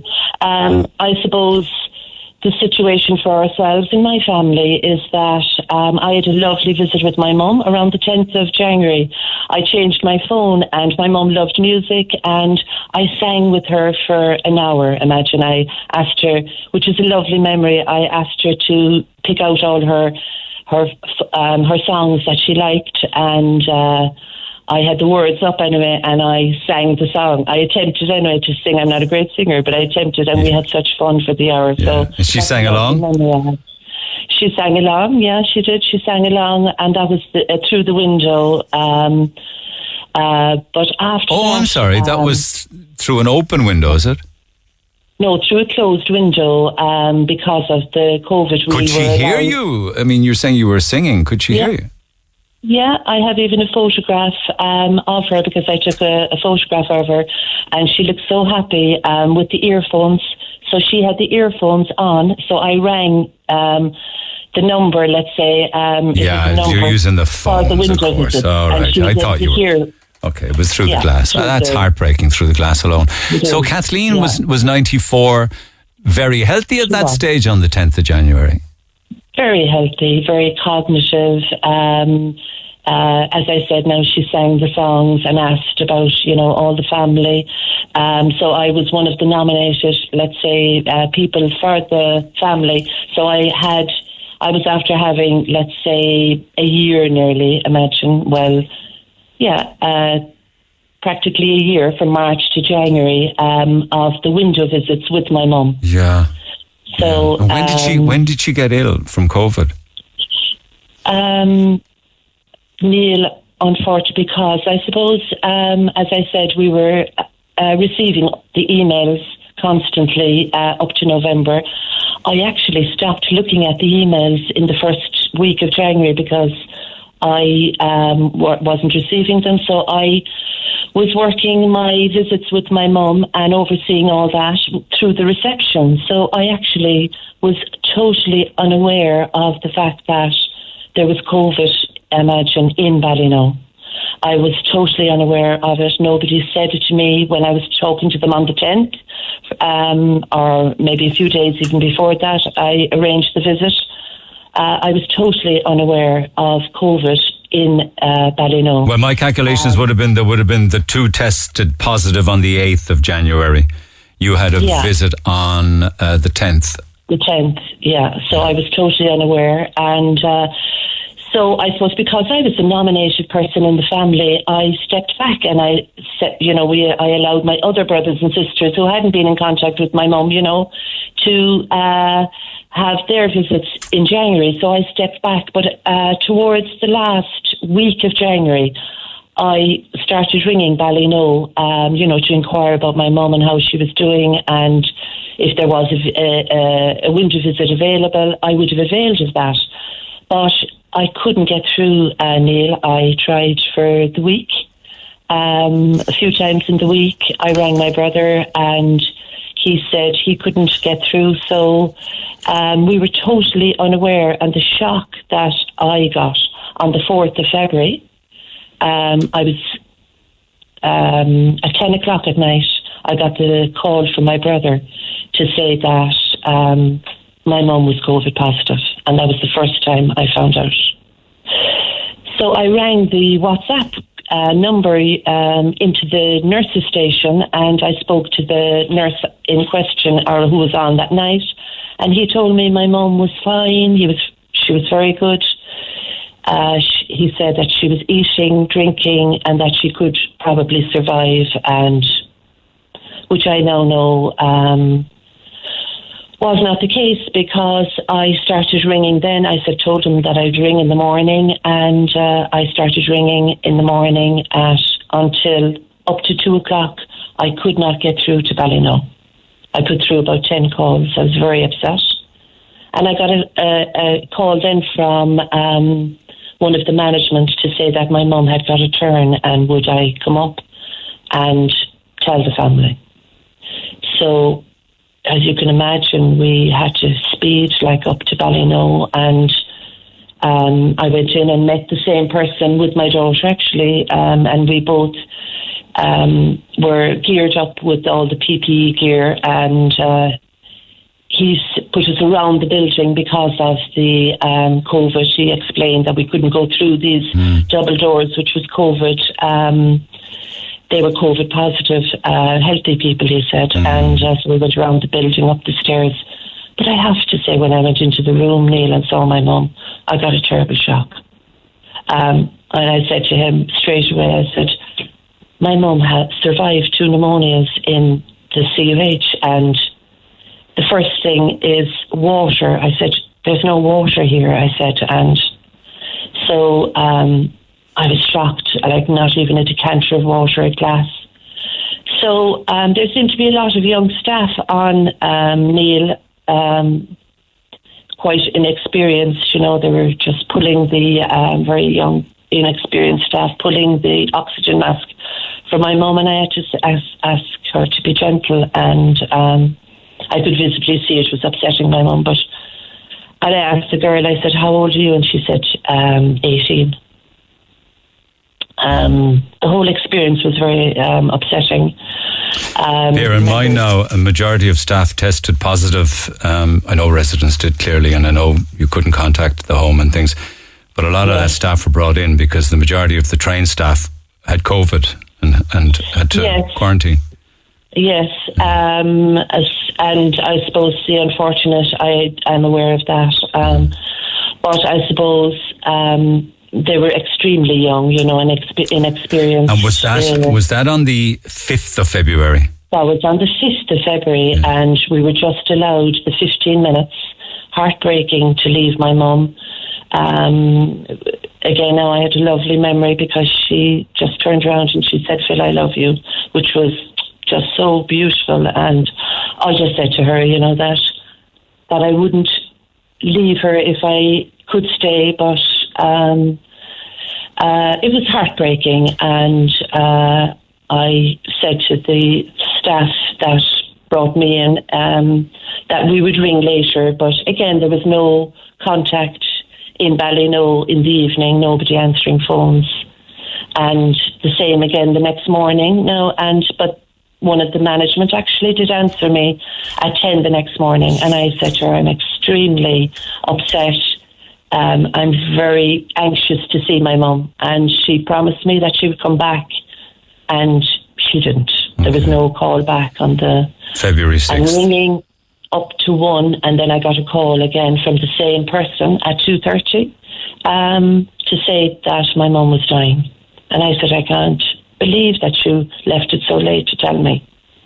She just said, "Come in as fast as you can." Did you make it? And well, I met the same uh, person in management uh, when I went that spoke to me at ten o'clock, and um, and she was the person that rang me to come in. I met her in Ballynoe, and she put on asked me to put on the PPE gear, and there was parts of it missing, and I explained it to her, and my brother was with me, and um, he had. I was very well aware that he had a, a new baby, you know, so we were all very aware of, you know, going into a COVID positive room, and she said that was okay. And then to, we were very surprised that um, she took steps to go through the restricted area. The double doors were open, and she said, "Come on, come on." And I said, "Well, we had to go around the building the day before, and no, no, that was okay." So we actually were allowed to walk through. In They full, in full PPE. Were, were you were you the only family member, or were there others with you? My brother was with me. You and your brother. When I got Okay. it, Yeah, my brother, and we we went up the lift, and the lift took so long to come down. I felt, and I'd say if we didn't go up, we had gone up the stairs the day before. Um, but if we didn't go up the lift, I just stepped into the room with my brother, and my brother saw my mum's head go to the side, and she died. But I didn't see that; but she was dead. Yeah, it was very shocking, uh, Neil. Words couldn't explain the trauma, you know, that I feel could have been avoided. Um, being honest, uh, I suppose I had done Passovers with people, you know, 25 years ago, and I am very well aware of, you know, what's needed uh, for a peaceful, happy death for a person. But isn't it lovely Um, that your last words with her, her were her telling you, "Phil, I love you"? Wasn't that nice? They were, they were. It was absolutely beautiful, Neil, and I can hold on to that. Absolutely, you can. Yeah. Yeah, I can hold on to Chain that. Chain it to But your heart with hoops of steel. I know because Teresa Yeah. Kelleher's mum Margaret, and I was talking with her brother um, Yeah. Sean. Um, Sean. she she um, she only got a phone call at one o'clock on a Saturday morning uh, to say your mum has died. Um, management will call you back, and, and to this day, no one's called her back. She she wasn't there for her mum's death. Oh, it's heartbreaking, Neil. And I, um, I've spoken to a person who um, their mum died in Ballynoe and of COVID, and they were never contacted about COVID. That the person had COVID, and they were telephoned when their mum had died, and they didn't see their mum. They don't know where she died, what room was she moved. Nothing. So it would be absolutely fantastic if we could get an inquiry into um, you know, the uh, problems leading up. And I suppose maybe four days after the funeral, I'd just say, because I heard, um, you know, the conversation there before I came on um, was about, you know, the lessons that were could should have been learned. Really, I spoke to management um, about four days after my mum died. You know, just um, being so concerned for the for the pe- the residents that were in Ballynoe at that time, and I asked the management that I spoke to. I asked her, I said, "Why didn't you call in the army even?" And she thought she laughed. She said, "Do you know what how big an organisation we are?" She said, "We cannot access HSE because we have so much staff to avail of." But I mean.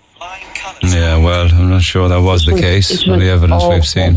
It was awful to see, you know, what was there. What, yeah. And can I just ask you finally, your, your mum, Kathleen, let us think of her. She died um, of COVID and other other family members that I've spoken with this morning and indeed over the past 15 months, I have to say, when you hear people say, oh, like, okay, people will die from COVID, but they, those that are dying are, are quite elderly. How does it make you feel when you hear people saying that the country shouldn't be locked down for people who have already had long lives?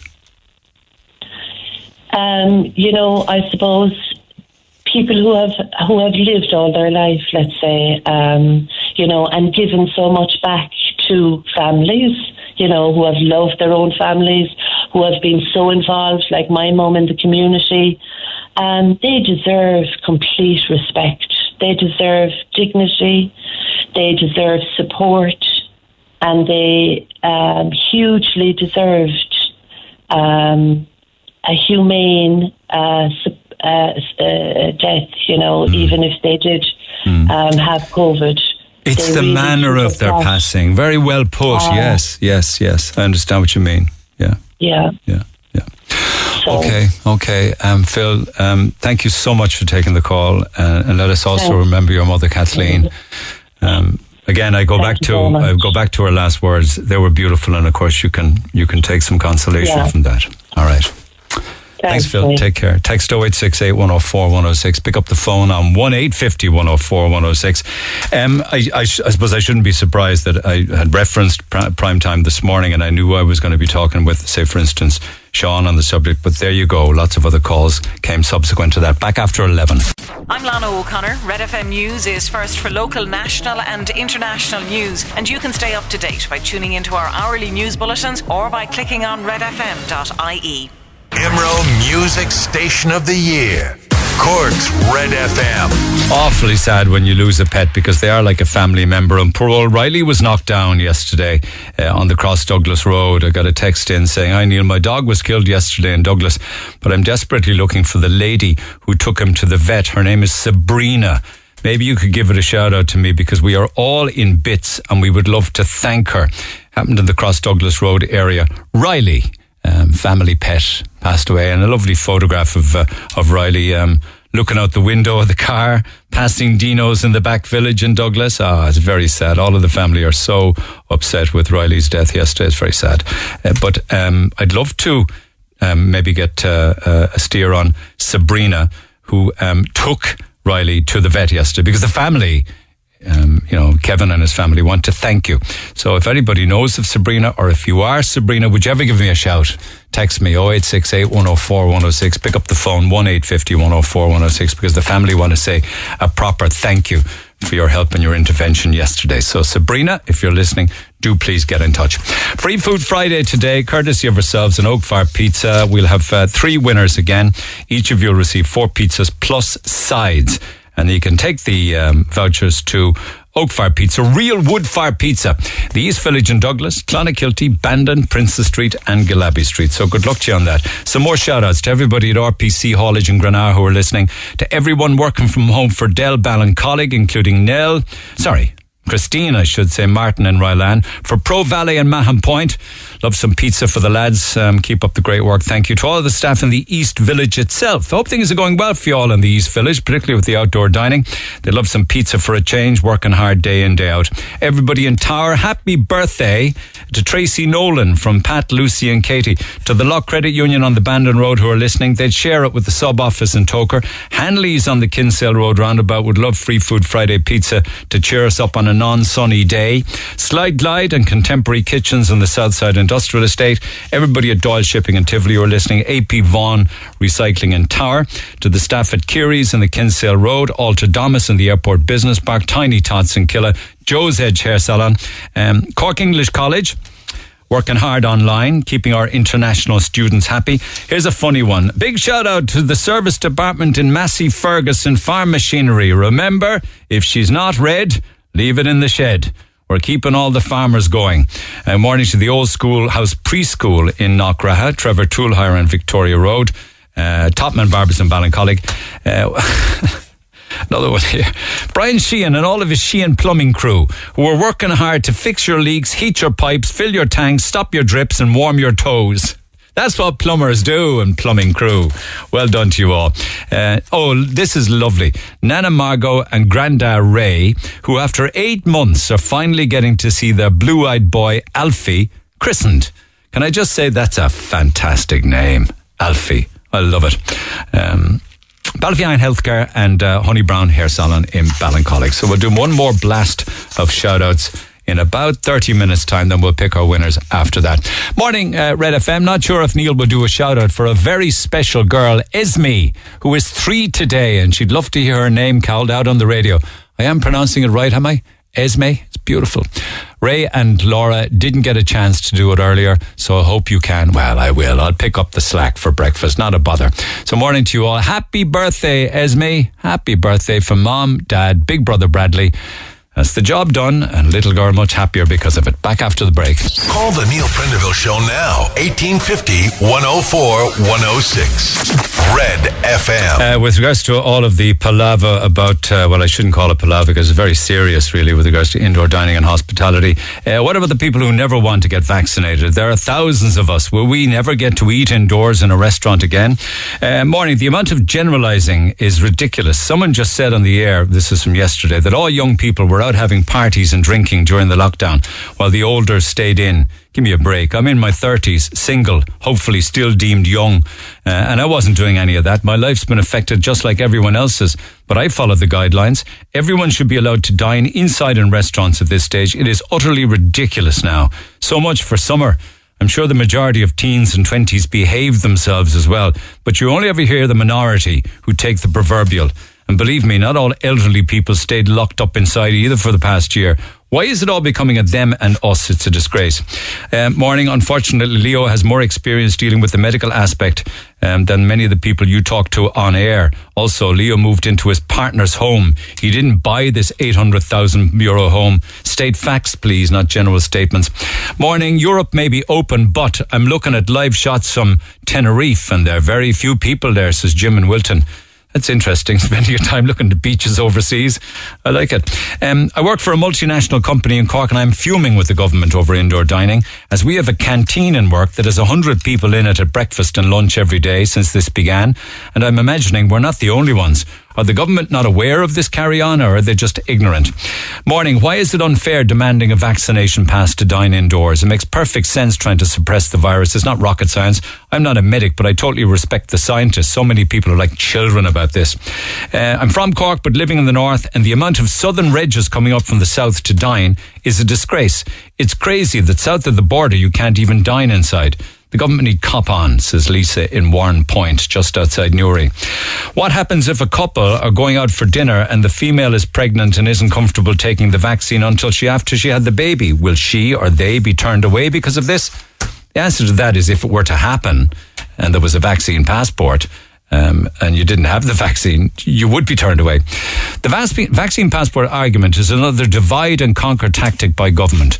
People really need to wake up to the fact that NPHET and the government have a mandate to destroy the pub industry. Holohan is anti-alcohol, and the government have already sold out the industry to Wetherspoons anyway and other big conglomerates. So that's just, believe me, just a tip of the iceberg of text. I'll try and dive in again a little later. But I want to get back to our phone lines. Anne, good morning. Good morning, Neil. How are you? I'm well. Um, you were in hospital a couple of months back and wanted to share a story, is it? Um, it was my boyfriend. My boyfriend's mother was in hospital. Um, I suppose this was now well before the COVID really, really, really set in, where they were allowed to have visitors. Um, so we were allowed to go up and visit her, whatever. So we were chat came up this night, we're This is probably what, what? What month are we talking about? It was a Oh God, I suppose April, It's well, eh? bef- yes, I suppose April, start of April. yeah, yeah, yeah. Okay, Um, Delta. yeah. Delta wasn't really on our radar. Okay, God no, Okay. God no. okay, go ahead.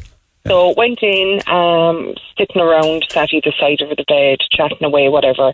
This lady across the way, um, very elderly, um, and you know when we would come in and we would go to James's mother, um, she'd say, "Hello, how are you?" It was like as if you know we were the only people that you know, or anyone that would come into the ward would like say, "Hello, how are you?" You know, because there'd be six in the ward. So I thought maybe that was that was her time when she saw people coming in. Maybe she didn't have people to call to her. Maybe not. Yeah, You know, or, or maybe she was just own. chatty, talkative. Yeah, woman. yeah, absolutely. So that was grand. We were sitting down, we were chatting away, and she kept ringing the bell. She was saying, I'm down to go to the toilet. So she kept ringing the bell, ringing the bell. So I was like, there's no one coming into her. So I went out to the nurse's station and I said, look, I said, there's an elderly lady, and before sh- before the nurse left me finish, she said, sorry, we're actually up the walls here. And I said, fair enough, but I said, there's an elderly lady outside and she's ringing the bell. I said, she really needs to go to the toilet. So I'll be with her in a few minutes. Was this a geriatric ward? No, this Okay. is a normal Okay. 3B ward. Okay, okay. Um, went back into my seat. Um, I- you could see that the lady in the bed was struggling. Um, so God love her. By the time the nurse came in, she was after wetting the bed. Um, the nurse came in, um, brought her out to the toilet, um, was bringing her back in. So when the lady and the nurse were walking back in, you could see that she had the same nightdress on her and the same socks on her. The sheets weren't changed in the bed. No one came in from household to do the bed, to change the bed, to have fresh sheet on the bed. Because that wouldn't be a um, a nurse's responsibility. sure, no, but it? like you would go out straight away and you'd find someone, or you would say to the other nurse, "Could you get uh, get onto household? I'm dealing with a patient." You know, like I totally understand that, but at the end of the day, like So in the same same wet nightdress into the same wet bed. yes, yes. So of course I was like, I said sorry. I said the lady's spoken, and she so she pushed the pulled the curtain around her, so I couldn't see anymore. And the lady got into that bed and stayed in that bed So she didn't change her or anything around the curtain or No. anything. No, no. No, God. no, no. And I, I, I I felt really upset because I thought, would you do that to your mother? Would you do it to your grandmother? Would like, she's a patient. She was ringing the bell for a good five, ten minutes. Never came to her aid. Like, why, why people become nurses and they're not going to look after these people is just terrible. Because this lady needed a hand going to the toilet be different. Obviously, if the lady needs to get out of the toilet or she needs, needs to get out of the bed. And But to be put back in the bed in, the, in in that condition, like Yeah. I, I can I can only think of my own mother or my grandparents Yeah. or something, you know. And I, I, I looked at my partner and I just said, I, I, I can't. And he was like, don't say anything now, don't say. And I was like, I, I said, I can't sit here and look at that. I said, it's a disgrace. So I went out and I said, you're after putting the lady back into the bed. And they were saying, look, it's actually none of your business. But I said, to be honest, I said, it's not none of my business. But I said, would you do that to your mother or your grandmother? I said, she was ringing the bell. I said, I came out and I called you. And I said, you told me that you were really busy and you're up the walls. I said, you were sitting down there talking. I said, you didn't look that busy to me, I said. And I said, you know, it's not good enough, I said. It's really not good enough. Was there a shift handover going on? They say sometimes. No, no, no, no. There was just two nurses sitting down, hands folded, legs stretched out, chatting away. And it's That's exactly what you saw: right. hands folded, legs stretched out, Oh yeah, not you know, not like- engaged, not engaged in medical conversation as not such. at all. Because you know the difference, Neil. You know the difference. I know, I know. I'm just trying to be as fair as I can for those that aren't here Yes, to yes. defend themselves. And you listen, there is great nurses out there. You know, there is great nurses, and So after they said, after she said it's none of your business, was that the end of it then? That was the end of it. That was the end of it. And I came in, and I just thought, this is a disgrace. This is an absolute disgrace. And I just said, you know, to my partner's mother, I said, you know, if you ring the bell, I said, do they come in? And she said, oh, they do, they do. And I said, I hope they do. I said, because I said, you need to speak up if they don't. I know, I You know. know, and do you believe know. her? Oh, God, I would. I would. So I would why did her, this yeah. nurse treat this poor woman so badly? But you see, that's why I'm saying, had she no family? Had she no family? Because, like, I would speak up and I'd be well able to speak up. Um, And how do you think she felt about it? You weren't able to say. Was the curtain kept around her? curtain kept around her, and she came out, and, like, by the way, then she was, like, up the walls, you know. But, like, um, this. It sounds like as if you were a nuisance, doesn't it? Oh, absolutely. Like, why are you sitting there watching me what I'm doing? But I thought to myself, if there was no one ever there, if no one, if no one came up and was sitting across the way, how long would the lady be sitting in the bed till the tea room comes around, till she gets her tablets at whatever time? I just Or, thought, or, or maybe others would come around and wouldn't know the condition that she's in in the bed. I just thought, you know, I just thought it was a disgrace. This elderly woman um, ringing the bell, you know yourself, or like a child, they're bursting to go to the toilet. They can't hold it any longer, and they go. And like you know when And a lot more work is created by not getting somebody to the toilet on time, incidentally. An awful lot more work then. And Yeah, changing beds, changing, Changing clothes. beds, yeah. But it was when I saw the socks coming out of the toilet, and you know, God love her, like the urine obviously went down her legs, whatever. Into it's her terrible. It's and it was the walking, and I just It's thought, inhumane. oh my God, inhumane. this is crazy. Yeah, Inhumane, yeah. But look, I just wanted to share Thanks, that Anne. story. Okay. Um, It's an alarming story, but thank you for sharing Yeah. nonetheless. Take care. yeah, Cheers. yeah. Okay, thanks, Neil. Back after the break on 1850 104 106. The Neil Prendeville Show on Cork's Red FM. Our phone lines remain open after midday. 1850 104 106. Uh, do share your stories if you wish. You can always email neil at uh, redfm.ie if you want personal information withheld. I'm okay with that too. Here's the solution to the hospitality situation ignore the law. Open up all hospitality, open up all business as usual. If every pub opened on Monday at the same time and every restaurant indoor as well, what can the government do about it? So there's more of us than them. They can't punish everyone, and they'll have no choice but then to listen to reason. An interesting take on the topic, I have to say. Open the bars, open the restaurants. I spent the last few days in a hotel. It was ran to perfection. You could not take your mask off until you got to your table. You left your table, you put your mask back on. Staff were seen asking people to put their masks on and to please follow their one way system round the bar. If the hotels can run it safely, then why can't the bars and restaurants? Uh, I agree with what Neil said about cinemas being indoor dining. My daughter had to cancel her daughter's christening in a hotel. As you said, Neil, the cinema is essentially indoor dining, two hours or more. Love the show. Talking actually about, let me just stay with that topic for a moment. People cancelling christenings, people cancelling communions, people cancelling confirmations. Um, believe me when I tell you, I have an awful lot of contact from people on that. Dennis, good morning. Good morning, Neil. How are you doing? Good. Did you want to pick up on that? No, but I wanted to talk about was the church and the, the first communions and the confirmation. That's exactly what I said. Yeah, you wanted to pick up on that, so go ahead. Yeah. yeah. Well, I'm very, I'm very disappointed with the Catholic Church bishops. They they seem to be allowing the, the, the, the government to run the church to tell them when they can do this, when they can do that. A couple of weeks ago, it was illegal for a priest to say mass in public. He was going to be arrested. But um, the, the bishops should wake up and take control back of the church. If, after all, we have we have separation of church and state. Yes, but they would say we're obli- they would say that we're obliged to follow the laws of the land, or else or, or follow the guidelines. You know.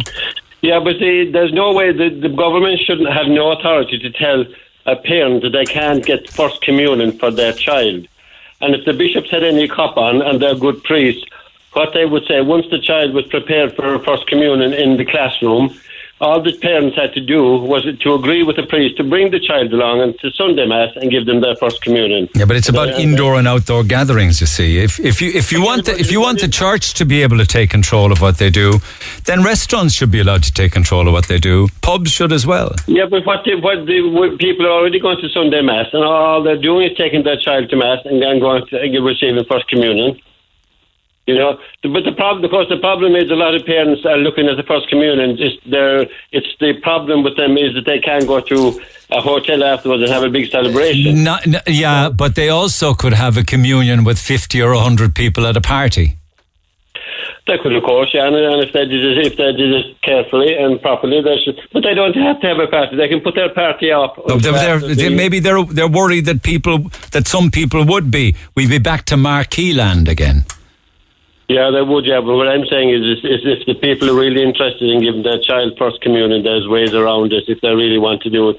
And the church should be smart enough to allow them to do that. All they have to do is bring the child to, to Mass on the Sunday and get, Okay, get- all right. receive first communion. So so the bishops should take control of the church and just not Absolutely, listen. Yeah, because at the moment the bishops are telling when they can, uh, the, the church is telling the the bishops when and when they can't do anything. The churches are the safest place in the country to go to go into. Okay, okay. You know, they keep telling us to follow to follow the science, but there's never they've never ever ever pre- presented any science to say that there was that there was transmission of the COVID within churches. It just doesn't happen. Okay, let me talk to Elaine if you don't mind, but have a good weekend, Elaine. Good morning. Hi Neil, how are you? Uh, the clock would have been ticking on your family confirmation in, is it in six Yeah. days' time? Well, no, it would have been on Monday. Now we've received only confirmation from yesterday morning. Oh, okay. The email I have is, okay, this is an old email that you sent. Anyway, It's just. an old email. Yeah, is, okay. Yeah, yeah. All right, go ahead, sir. on, um, my daughter was due to make a confirmation on Monday. We were given three weeks' notice, and on Thursday we received an email from school saying it was cancelled. Now there was a statement from Cork and Ross Diocese um, saying that confirmations and communions were to go ahead. Sorry, after the fifth that came out on Wednesday. Yeah, yeah, you could belt away after the fifth. That's what Yeah. we were expecting, yeah. But that, of course, we know So- now. Yeah, it wasn't until Thursday morning we were just now I had my daughter dressed. Now we were just sure.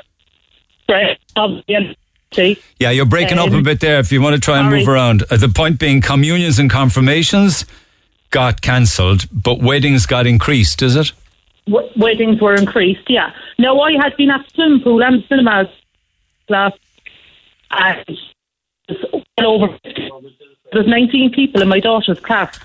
They had been up in the church and practicing last week. And Yeah. They were all allocated seating with four. No, I wish. I, I tell you what. I wish the phone line was better, Elaine. And if and when it is, I will come back to you. I promise. So I'm going to just park it there for now and come back in a few minutes time and get a better line. I'll talk to Lucy in a second. Uh, what happened to the temperature checks going into establishments at Christmas time? Surely pubs and restaurants could carry out the same testing this time round. Pubs aren't interested in engaging in any of that, and apparently restaurants as well. They don't want temperature checking and they don't want anything to do with vaccine passes or stuff like that. Uh, COVID dropped to the 24th leading cause of death in England last month. The 24th leading cause, as stated in the Examiner. Uh, people need to be, to seriously wake up and open their businesses, says Marie. I'm fully vaccinated. My biggest concern going to a restaurant is that I could have COVID and pass it on to someone that is not vaccinated, and that person may die. I cannot have this on my conscience. Uh, if the UK does not experience uh, an increase in deaths and cases in the next month, then NPHET will be proved wrong, and we'll be dead in the water, says Pat. Well, clock's ticking on that one, and let's see what happens in the UK uh, as to whether they have to roll back. We're becoming a branch of our own with all these rules. I read this morning that England are not going to implement vaccination search for indoor dining or indoor events. It seems every other country is living their lives apart from us. Okay, um. Lucy O'Neill has sweet treats by Lucy. Morning. Tell me all about your company. Um, and you had put together all sorts of different things for confirmation, I believe. Is it Lucy? I had. As yes, in, as in I had. sweets, is it? Bags of sweets, boxes of sweets, hampers yeah, of well, sweets. it would be yeah, bags, boxes, everything. But it would. It's mostly the majority of people who come to me want to personalise their items. They want to um, like put their kids' pictures and make it a team. And especially for confirmations, if they have say purchased like blue and pink balloons, they want to have blue and pink personalised chocolate bars, um, sweet lollipops, and that's what I do. And did you put in hours prepping, expecting July 5th to be launch date? hours. Hours, yeah. I mean, what what I do is the the parent would contact me and give me their details, and then I may well have more suggestions for them. Obviously, from dealing with it, and I'd say, you know, let's put a bit of glitter here, and you know, let's put a few um, different fonts and style and stuff like that on their packaging, and it's back and forward and back and forward, and then it's confirmed, and then right up until last week, parents had paid deposits for prints to be done, and then it came out yesterday that everything was cancelled. So were they calling oh, you then to, to cancel the orders? Oh, definitely. And like God love them, they were actually texting me previous to the confirmations coming from the schools that they had been cancelled. Like I had one parent saying to me, "Oh, I'm ringing the church there, and there's no answer." And obviously, the church couldn't come out and have an answer because it was such a glib. Um, just passing from, you know, to Newland that unfortunately communist confirmations were cancelled, but it wasn't in the original statement. Yeah, Tom, Tom, Tommy. Gould said that it was a kind of a throwaway remark at the end of a press Oh, conference. and it was just picked up and it was actually asked by a journalist on the on the night and it was like does that include confirmations and communions and it was like unfortunately Yeah. one word and that was it But you know all of your stock. Will that hold? Oh it will and it's in date for many many months and I'm I'm actually more upset at the fact that I live in the local community in the north side and I work with like the local community that comes to me and they've put the parents have put so much effort into this for their children that it's something for them to look forward to. I know, You know, I know. I'm annoyed. I'm annoyed for me. I'm not going to lose anything because I've ha- I have had deposits and I'm going to stand on them. I'm going to stand to them that when the events happen again, that obviously any prints that I have done, parents are more than welcome. But you also will have parents who have paid out all these deposits that possibly with other companies may be non-refundable. But what were they paying? So, so the child gets communed or confirmed, right? And they get all of your sweet treats and things like that. Yeah. Where else were the families planning on going and doing? Do you know? Well, for the majority of the families that I have booked from me, from what I've heard, obviously, because there's no indoor dining, they're having a little family party at home, bringing it home, putting the sweets on the dining table, um, having their balloons, having their cakes, and celebrating the day of the child. But how many? You see, their worry is how many people would be in that back garden. You know. Yeah, yeah. But I, I think irrelevant. Like, I mean, at the end of the day, they're going to have a celebration. Like they've they had the weddings going ahead. They've increased the numbers for the weddings. They're having christenings going ahead this week right up until the fifth of July, but it's effective from the fifth of July. Unfortunately, that just so happens to fall on the day that the children were to be confirmed on the fifth of July. You know, it's just very unfortunate, and you know, like obviously listening to poor Sean this morning and all that sad story. It puts things in perspective. I understand. Yeah, but listen, Yeah, uh, yeah. as you said, hugs to all of the children out there who are disappointed. All right, yeah, good and for we're you. thinking of them. All right, thanks, Lucy. So Lovely much. chatting. Thank Take you. care. Bye-bye. If a young person has had COVID and recovered, how do they prove that when they're trying to enter a pub or a bar? That's an interesting question. Young people didn't ask for a two-tier society last year, and now they're being shafted. The youth of Ireland took it on the chin and protect to protect the sick and the elderly. This is a shambles of a government, says James. If you would like to go to Bruce Springsteen on Broadway, you will have to be vaccinated to attend. Uh, thank you, but I'll pass on that. But thanks for the tip. Uh, why don't you ask these publicans how much money they're receiving from the government in grants and subsidies? Um, the uh, grants and subsidies are dependent on turnover and maybe square footage as well, but certainly turnover. Uh, and don't think for a moment that a pub or a restaurant, particularly the smaller ones, are getting five grand a week. They're not. Very few are getting that. On the TV the other night, it was said that in the last 46 days, 53 people have died of COVID. Where did the CMO get the numbers from when the computers are down? Uh, also, this government are too spineless to go against the CMO. Well, a lot of it is back to good old fashioned fashion paper trails. You know, you don't need a computer really, I suppose, to add up the amount of people who died. Can pick up the phone and get the information, sadly. My family won't be vaccinated. I don't trust the vaccine. I have underlying conditions, so the vaccine may not suit me at all. I don't mind not going to venues or restaurants. The rest of my family have decided against taking the vaccine too, as it's too soon to receive it. Um, and Leo Varadkar is turning us on each other. Happy not to be vaccinated, not trusting the vaccination, and happy not to be in pubs or restaurants indoor whenever they actually open. Back after the break. The Neil Prendeville Show on Twitter at Neil Red FM. Uh, undoubtedly, I'll be coming back on Monday to uh, some more calls, texts, and comments, particularly from earlier this morning. Um, one more opportunity now before we quit to uh, get through some of our uh, dreams, courtesy of ourselves in Living Dreams Furniture and Bedding in Little Island. We have a 400 euro voucher to give away, um, and we've given away four already. Today will be our fifth and final one. You can take those vouchers and spend them then in Cork's newest store, Top International, an Irish brand for bedding handmade sofas, mattresses, and they're down at Little Island Commercial Centre just behind the NCT. If you want to head down at the weekend, 11 to 4 by day, Sunday afternoon, 2 to 5. So I'll do some of those now. Uh, just before quitting time this morning, but if I if I plough along, I'll get another call or two on the air before I go. Holly, good morning. Good morning, Neil. Long time no here. It's How been a are you? it's been a while. Yeah, how are you all down west? It's all right. a- oh, we're great. Well, um, I was nearly uh, killed in a car crash there in February, but that's for another day. Oh my God! Well, you've made a full recovery, thank God. Thank God I have. Thank God. Okay, Um, so you're having a bit of R and R watching television, and you've been watching Murder at the Cottage, is it? That's the Jim Sheridan documentary. That's right, yeah. And it's not murder at the cottage or in the cottage. It's murder down the laneway, right? Okay? Yeah. Okay. Okay. This man, Jim Sheridan, a muppet of a man, I know. Why are you saying that? Like, Because he's trying to bring up all the past to a man who was completely exonerated by the highest court in the land. Right? And Sheridan says that over and over again. I mean, you've only watched uh, like three three episodes, is it? That's right, yeah. You need to watch it all, Holly. Yeah, but I mean, the thing about it is, right, okay? Let's be honest about it. I worked in Barleycove doing hotel management around that time, right? Yeah. Okay? I mean, it's a fantastic area. She loved coming over there, yeah. in fairness to her, and she stayed there, and the families come and visit her. But, like, they put this man in the frame for something he did not do, right? The guards have a lot to answer, and I'll tell you why. And over and over again, in fair, I mean, I've seen both. I've seen the Sheridan and I've seen Netflix. They come at it from two different angles. If anything, Jim Sheridan's production is a lot more sympathetic towards Ian Bailey than Netflix is. Yeah, but like what I'm saying is right.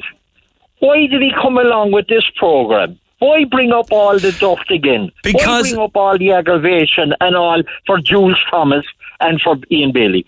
Let the man rest. Let him look. Let him carry on with his life. He's frail now, right?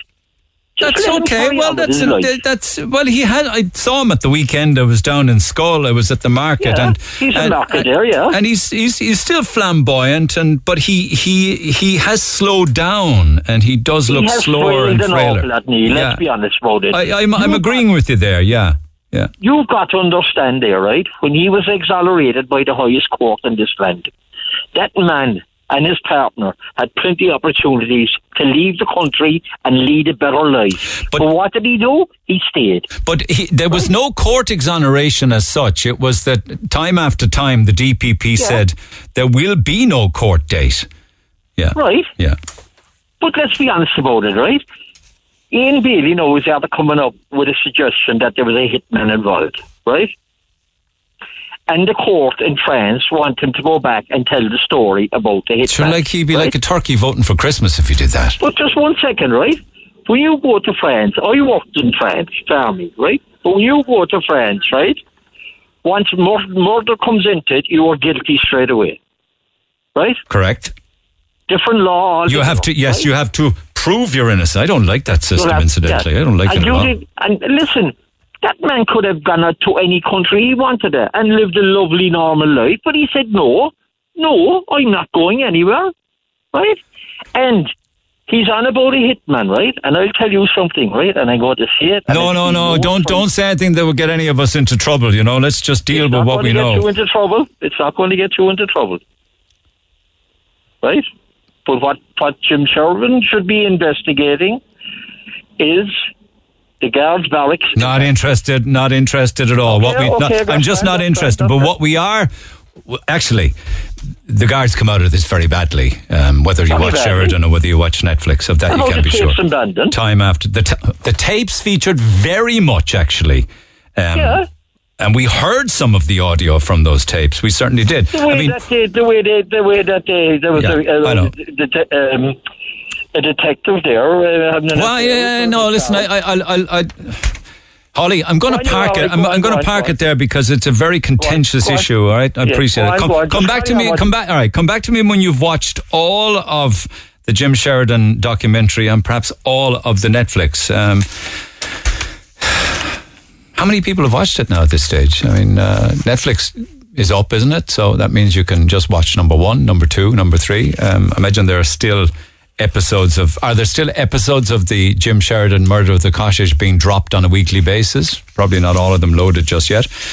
Um, I mean, I could spend a half an hour here just talking myself about both of the, the different documentary productions and, you know, my thoughts on it and paraphrasing it and summing up my thoughts on it, but I'm not so sure that people will be interested in that. What you are interested in, though, is some light-hearted bits and pieces to finish for it being a Friday. So in a few minutes' time, a further batch of uh, Free Food Fridays and then our Free Food Friday winners, and there will be there will be three of them. But with regards to dreams, this is for our last 400 euro voucher, courtesy of. Oh, Paddy O'Brien, my apologies.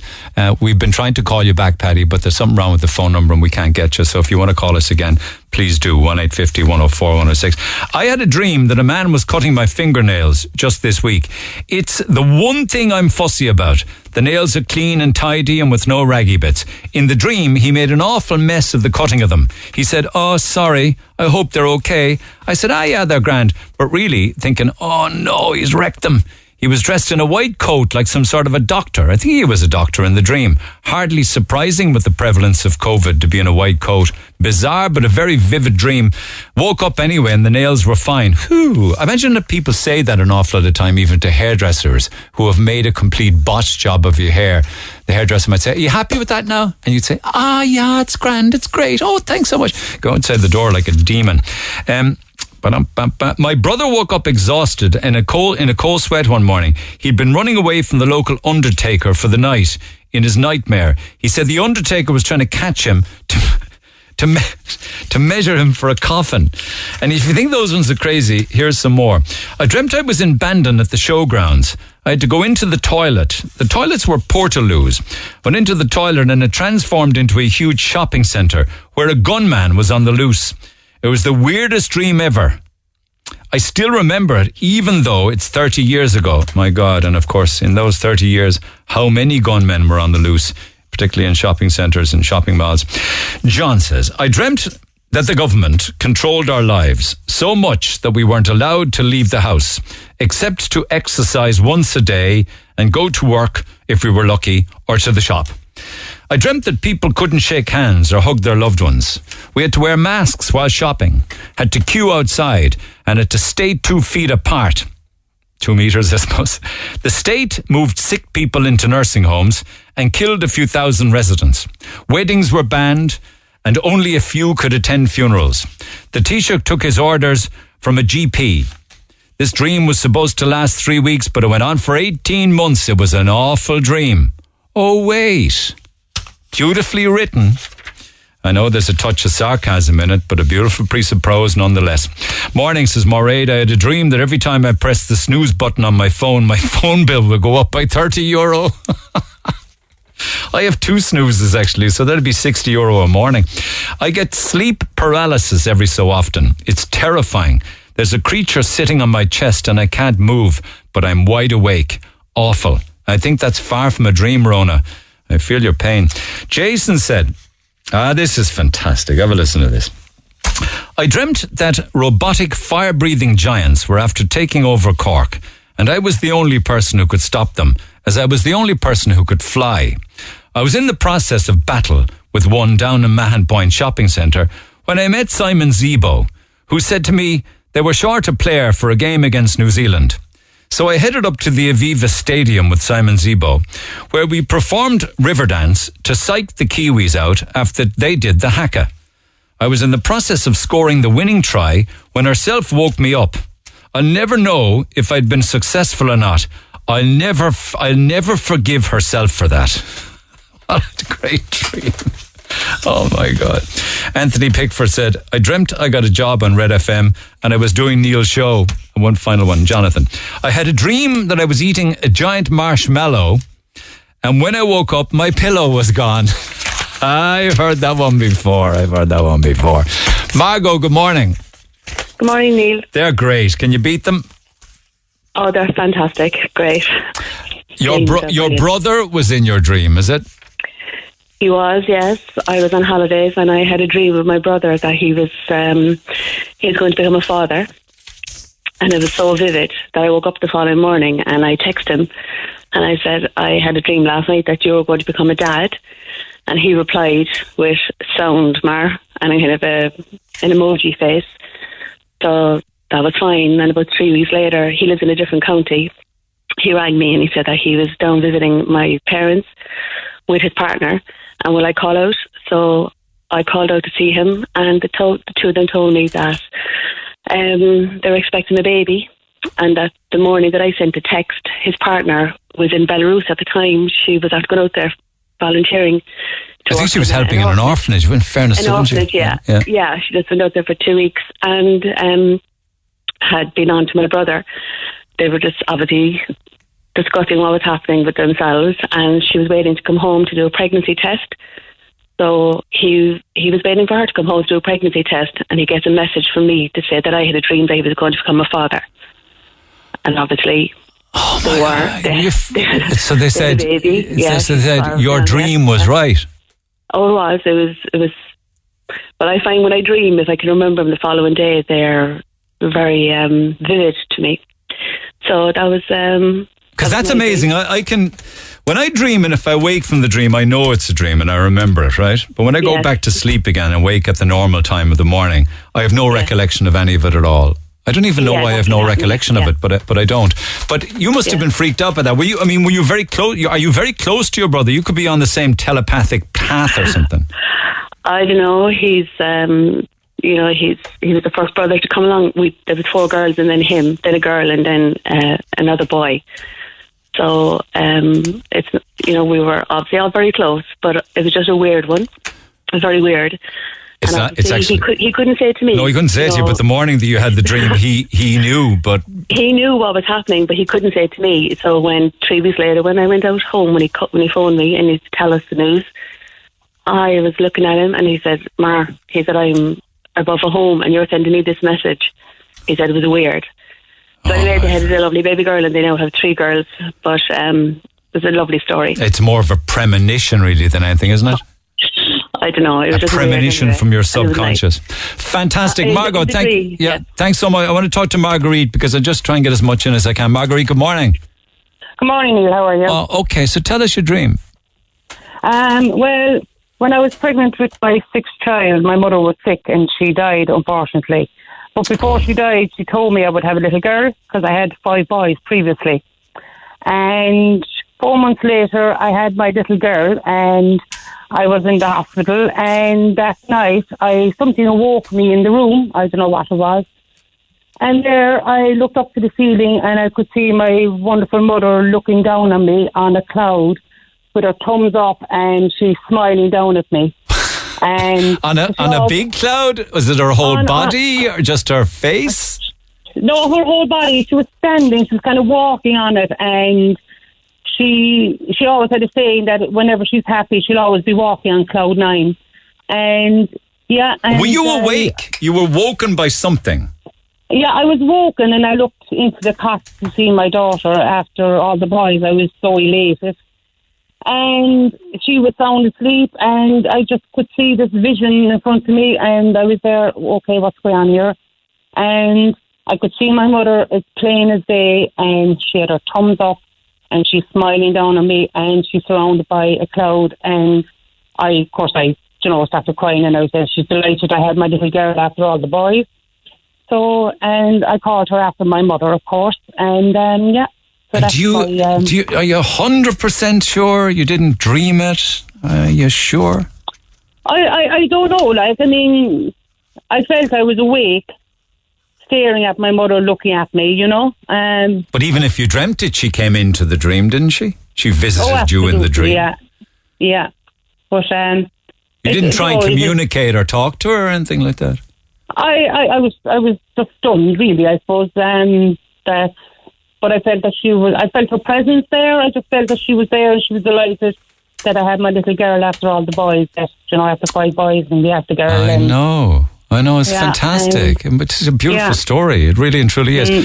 Hold, hold on there. Thanks for sharing it. Elaine, Yep. you'll probably be my last call on, on dreams for the week now. So what have you got?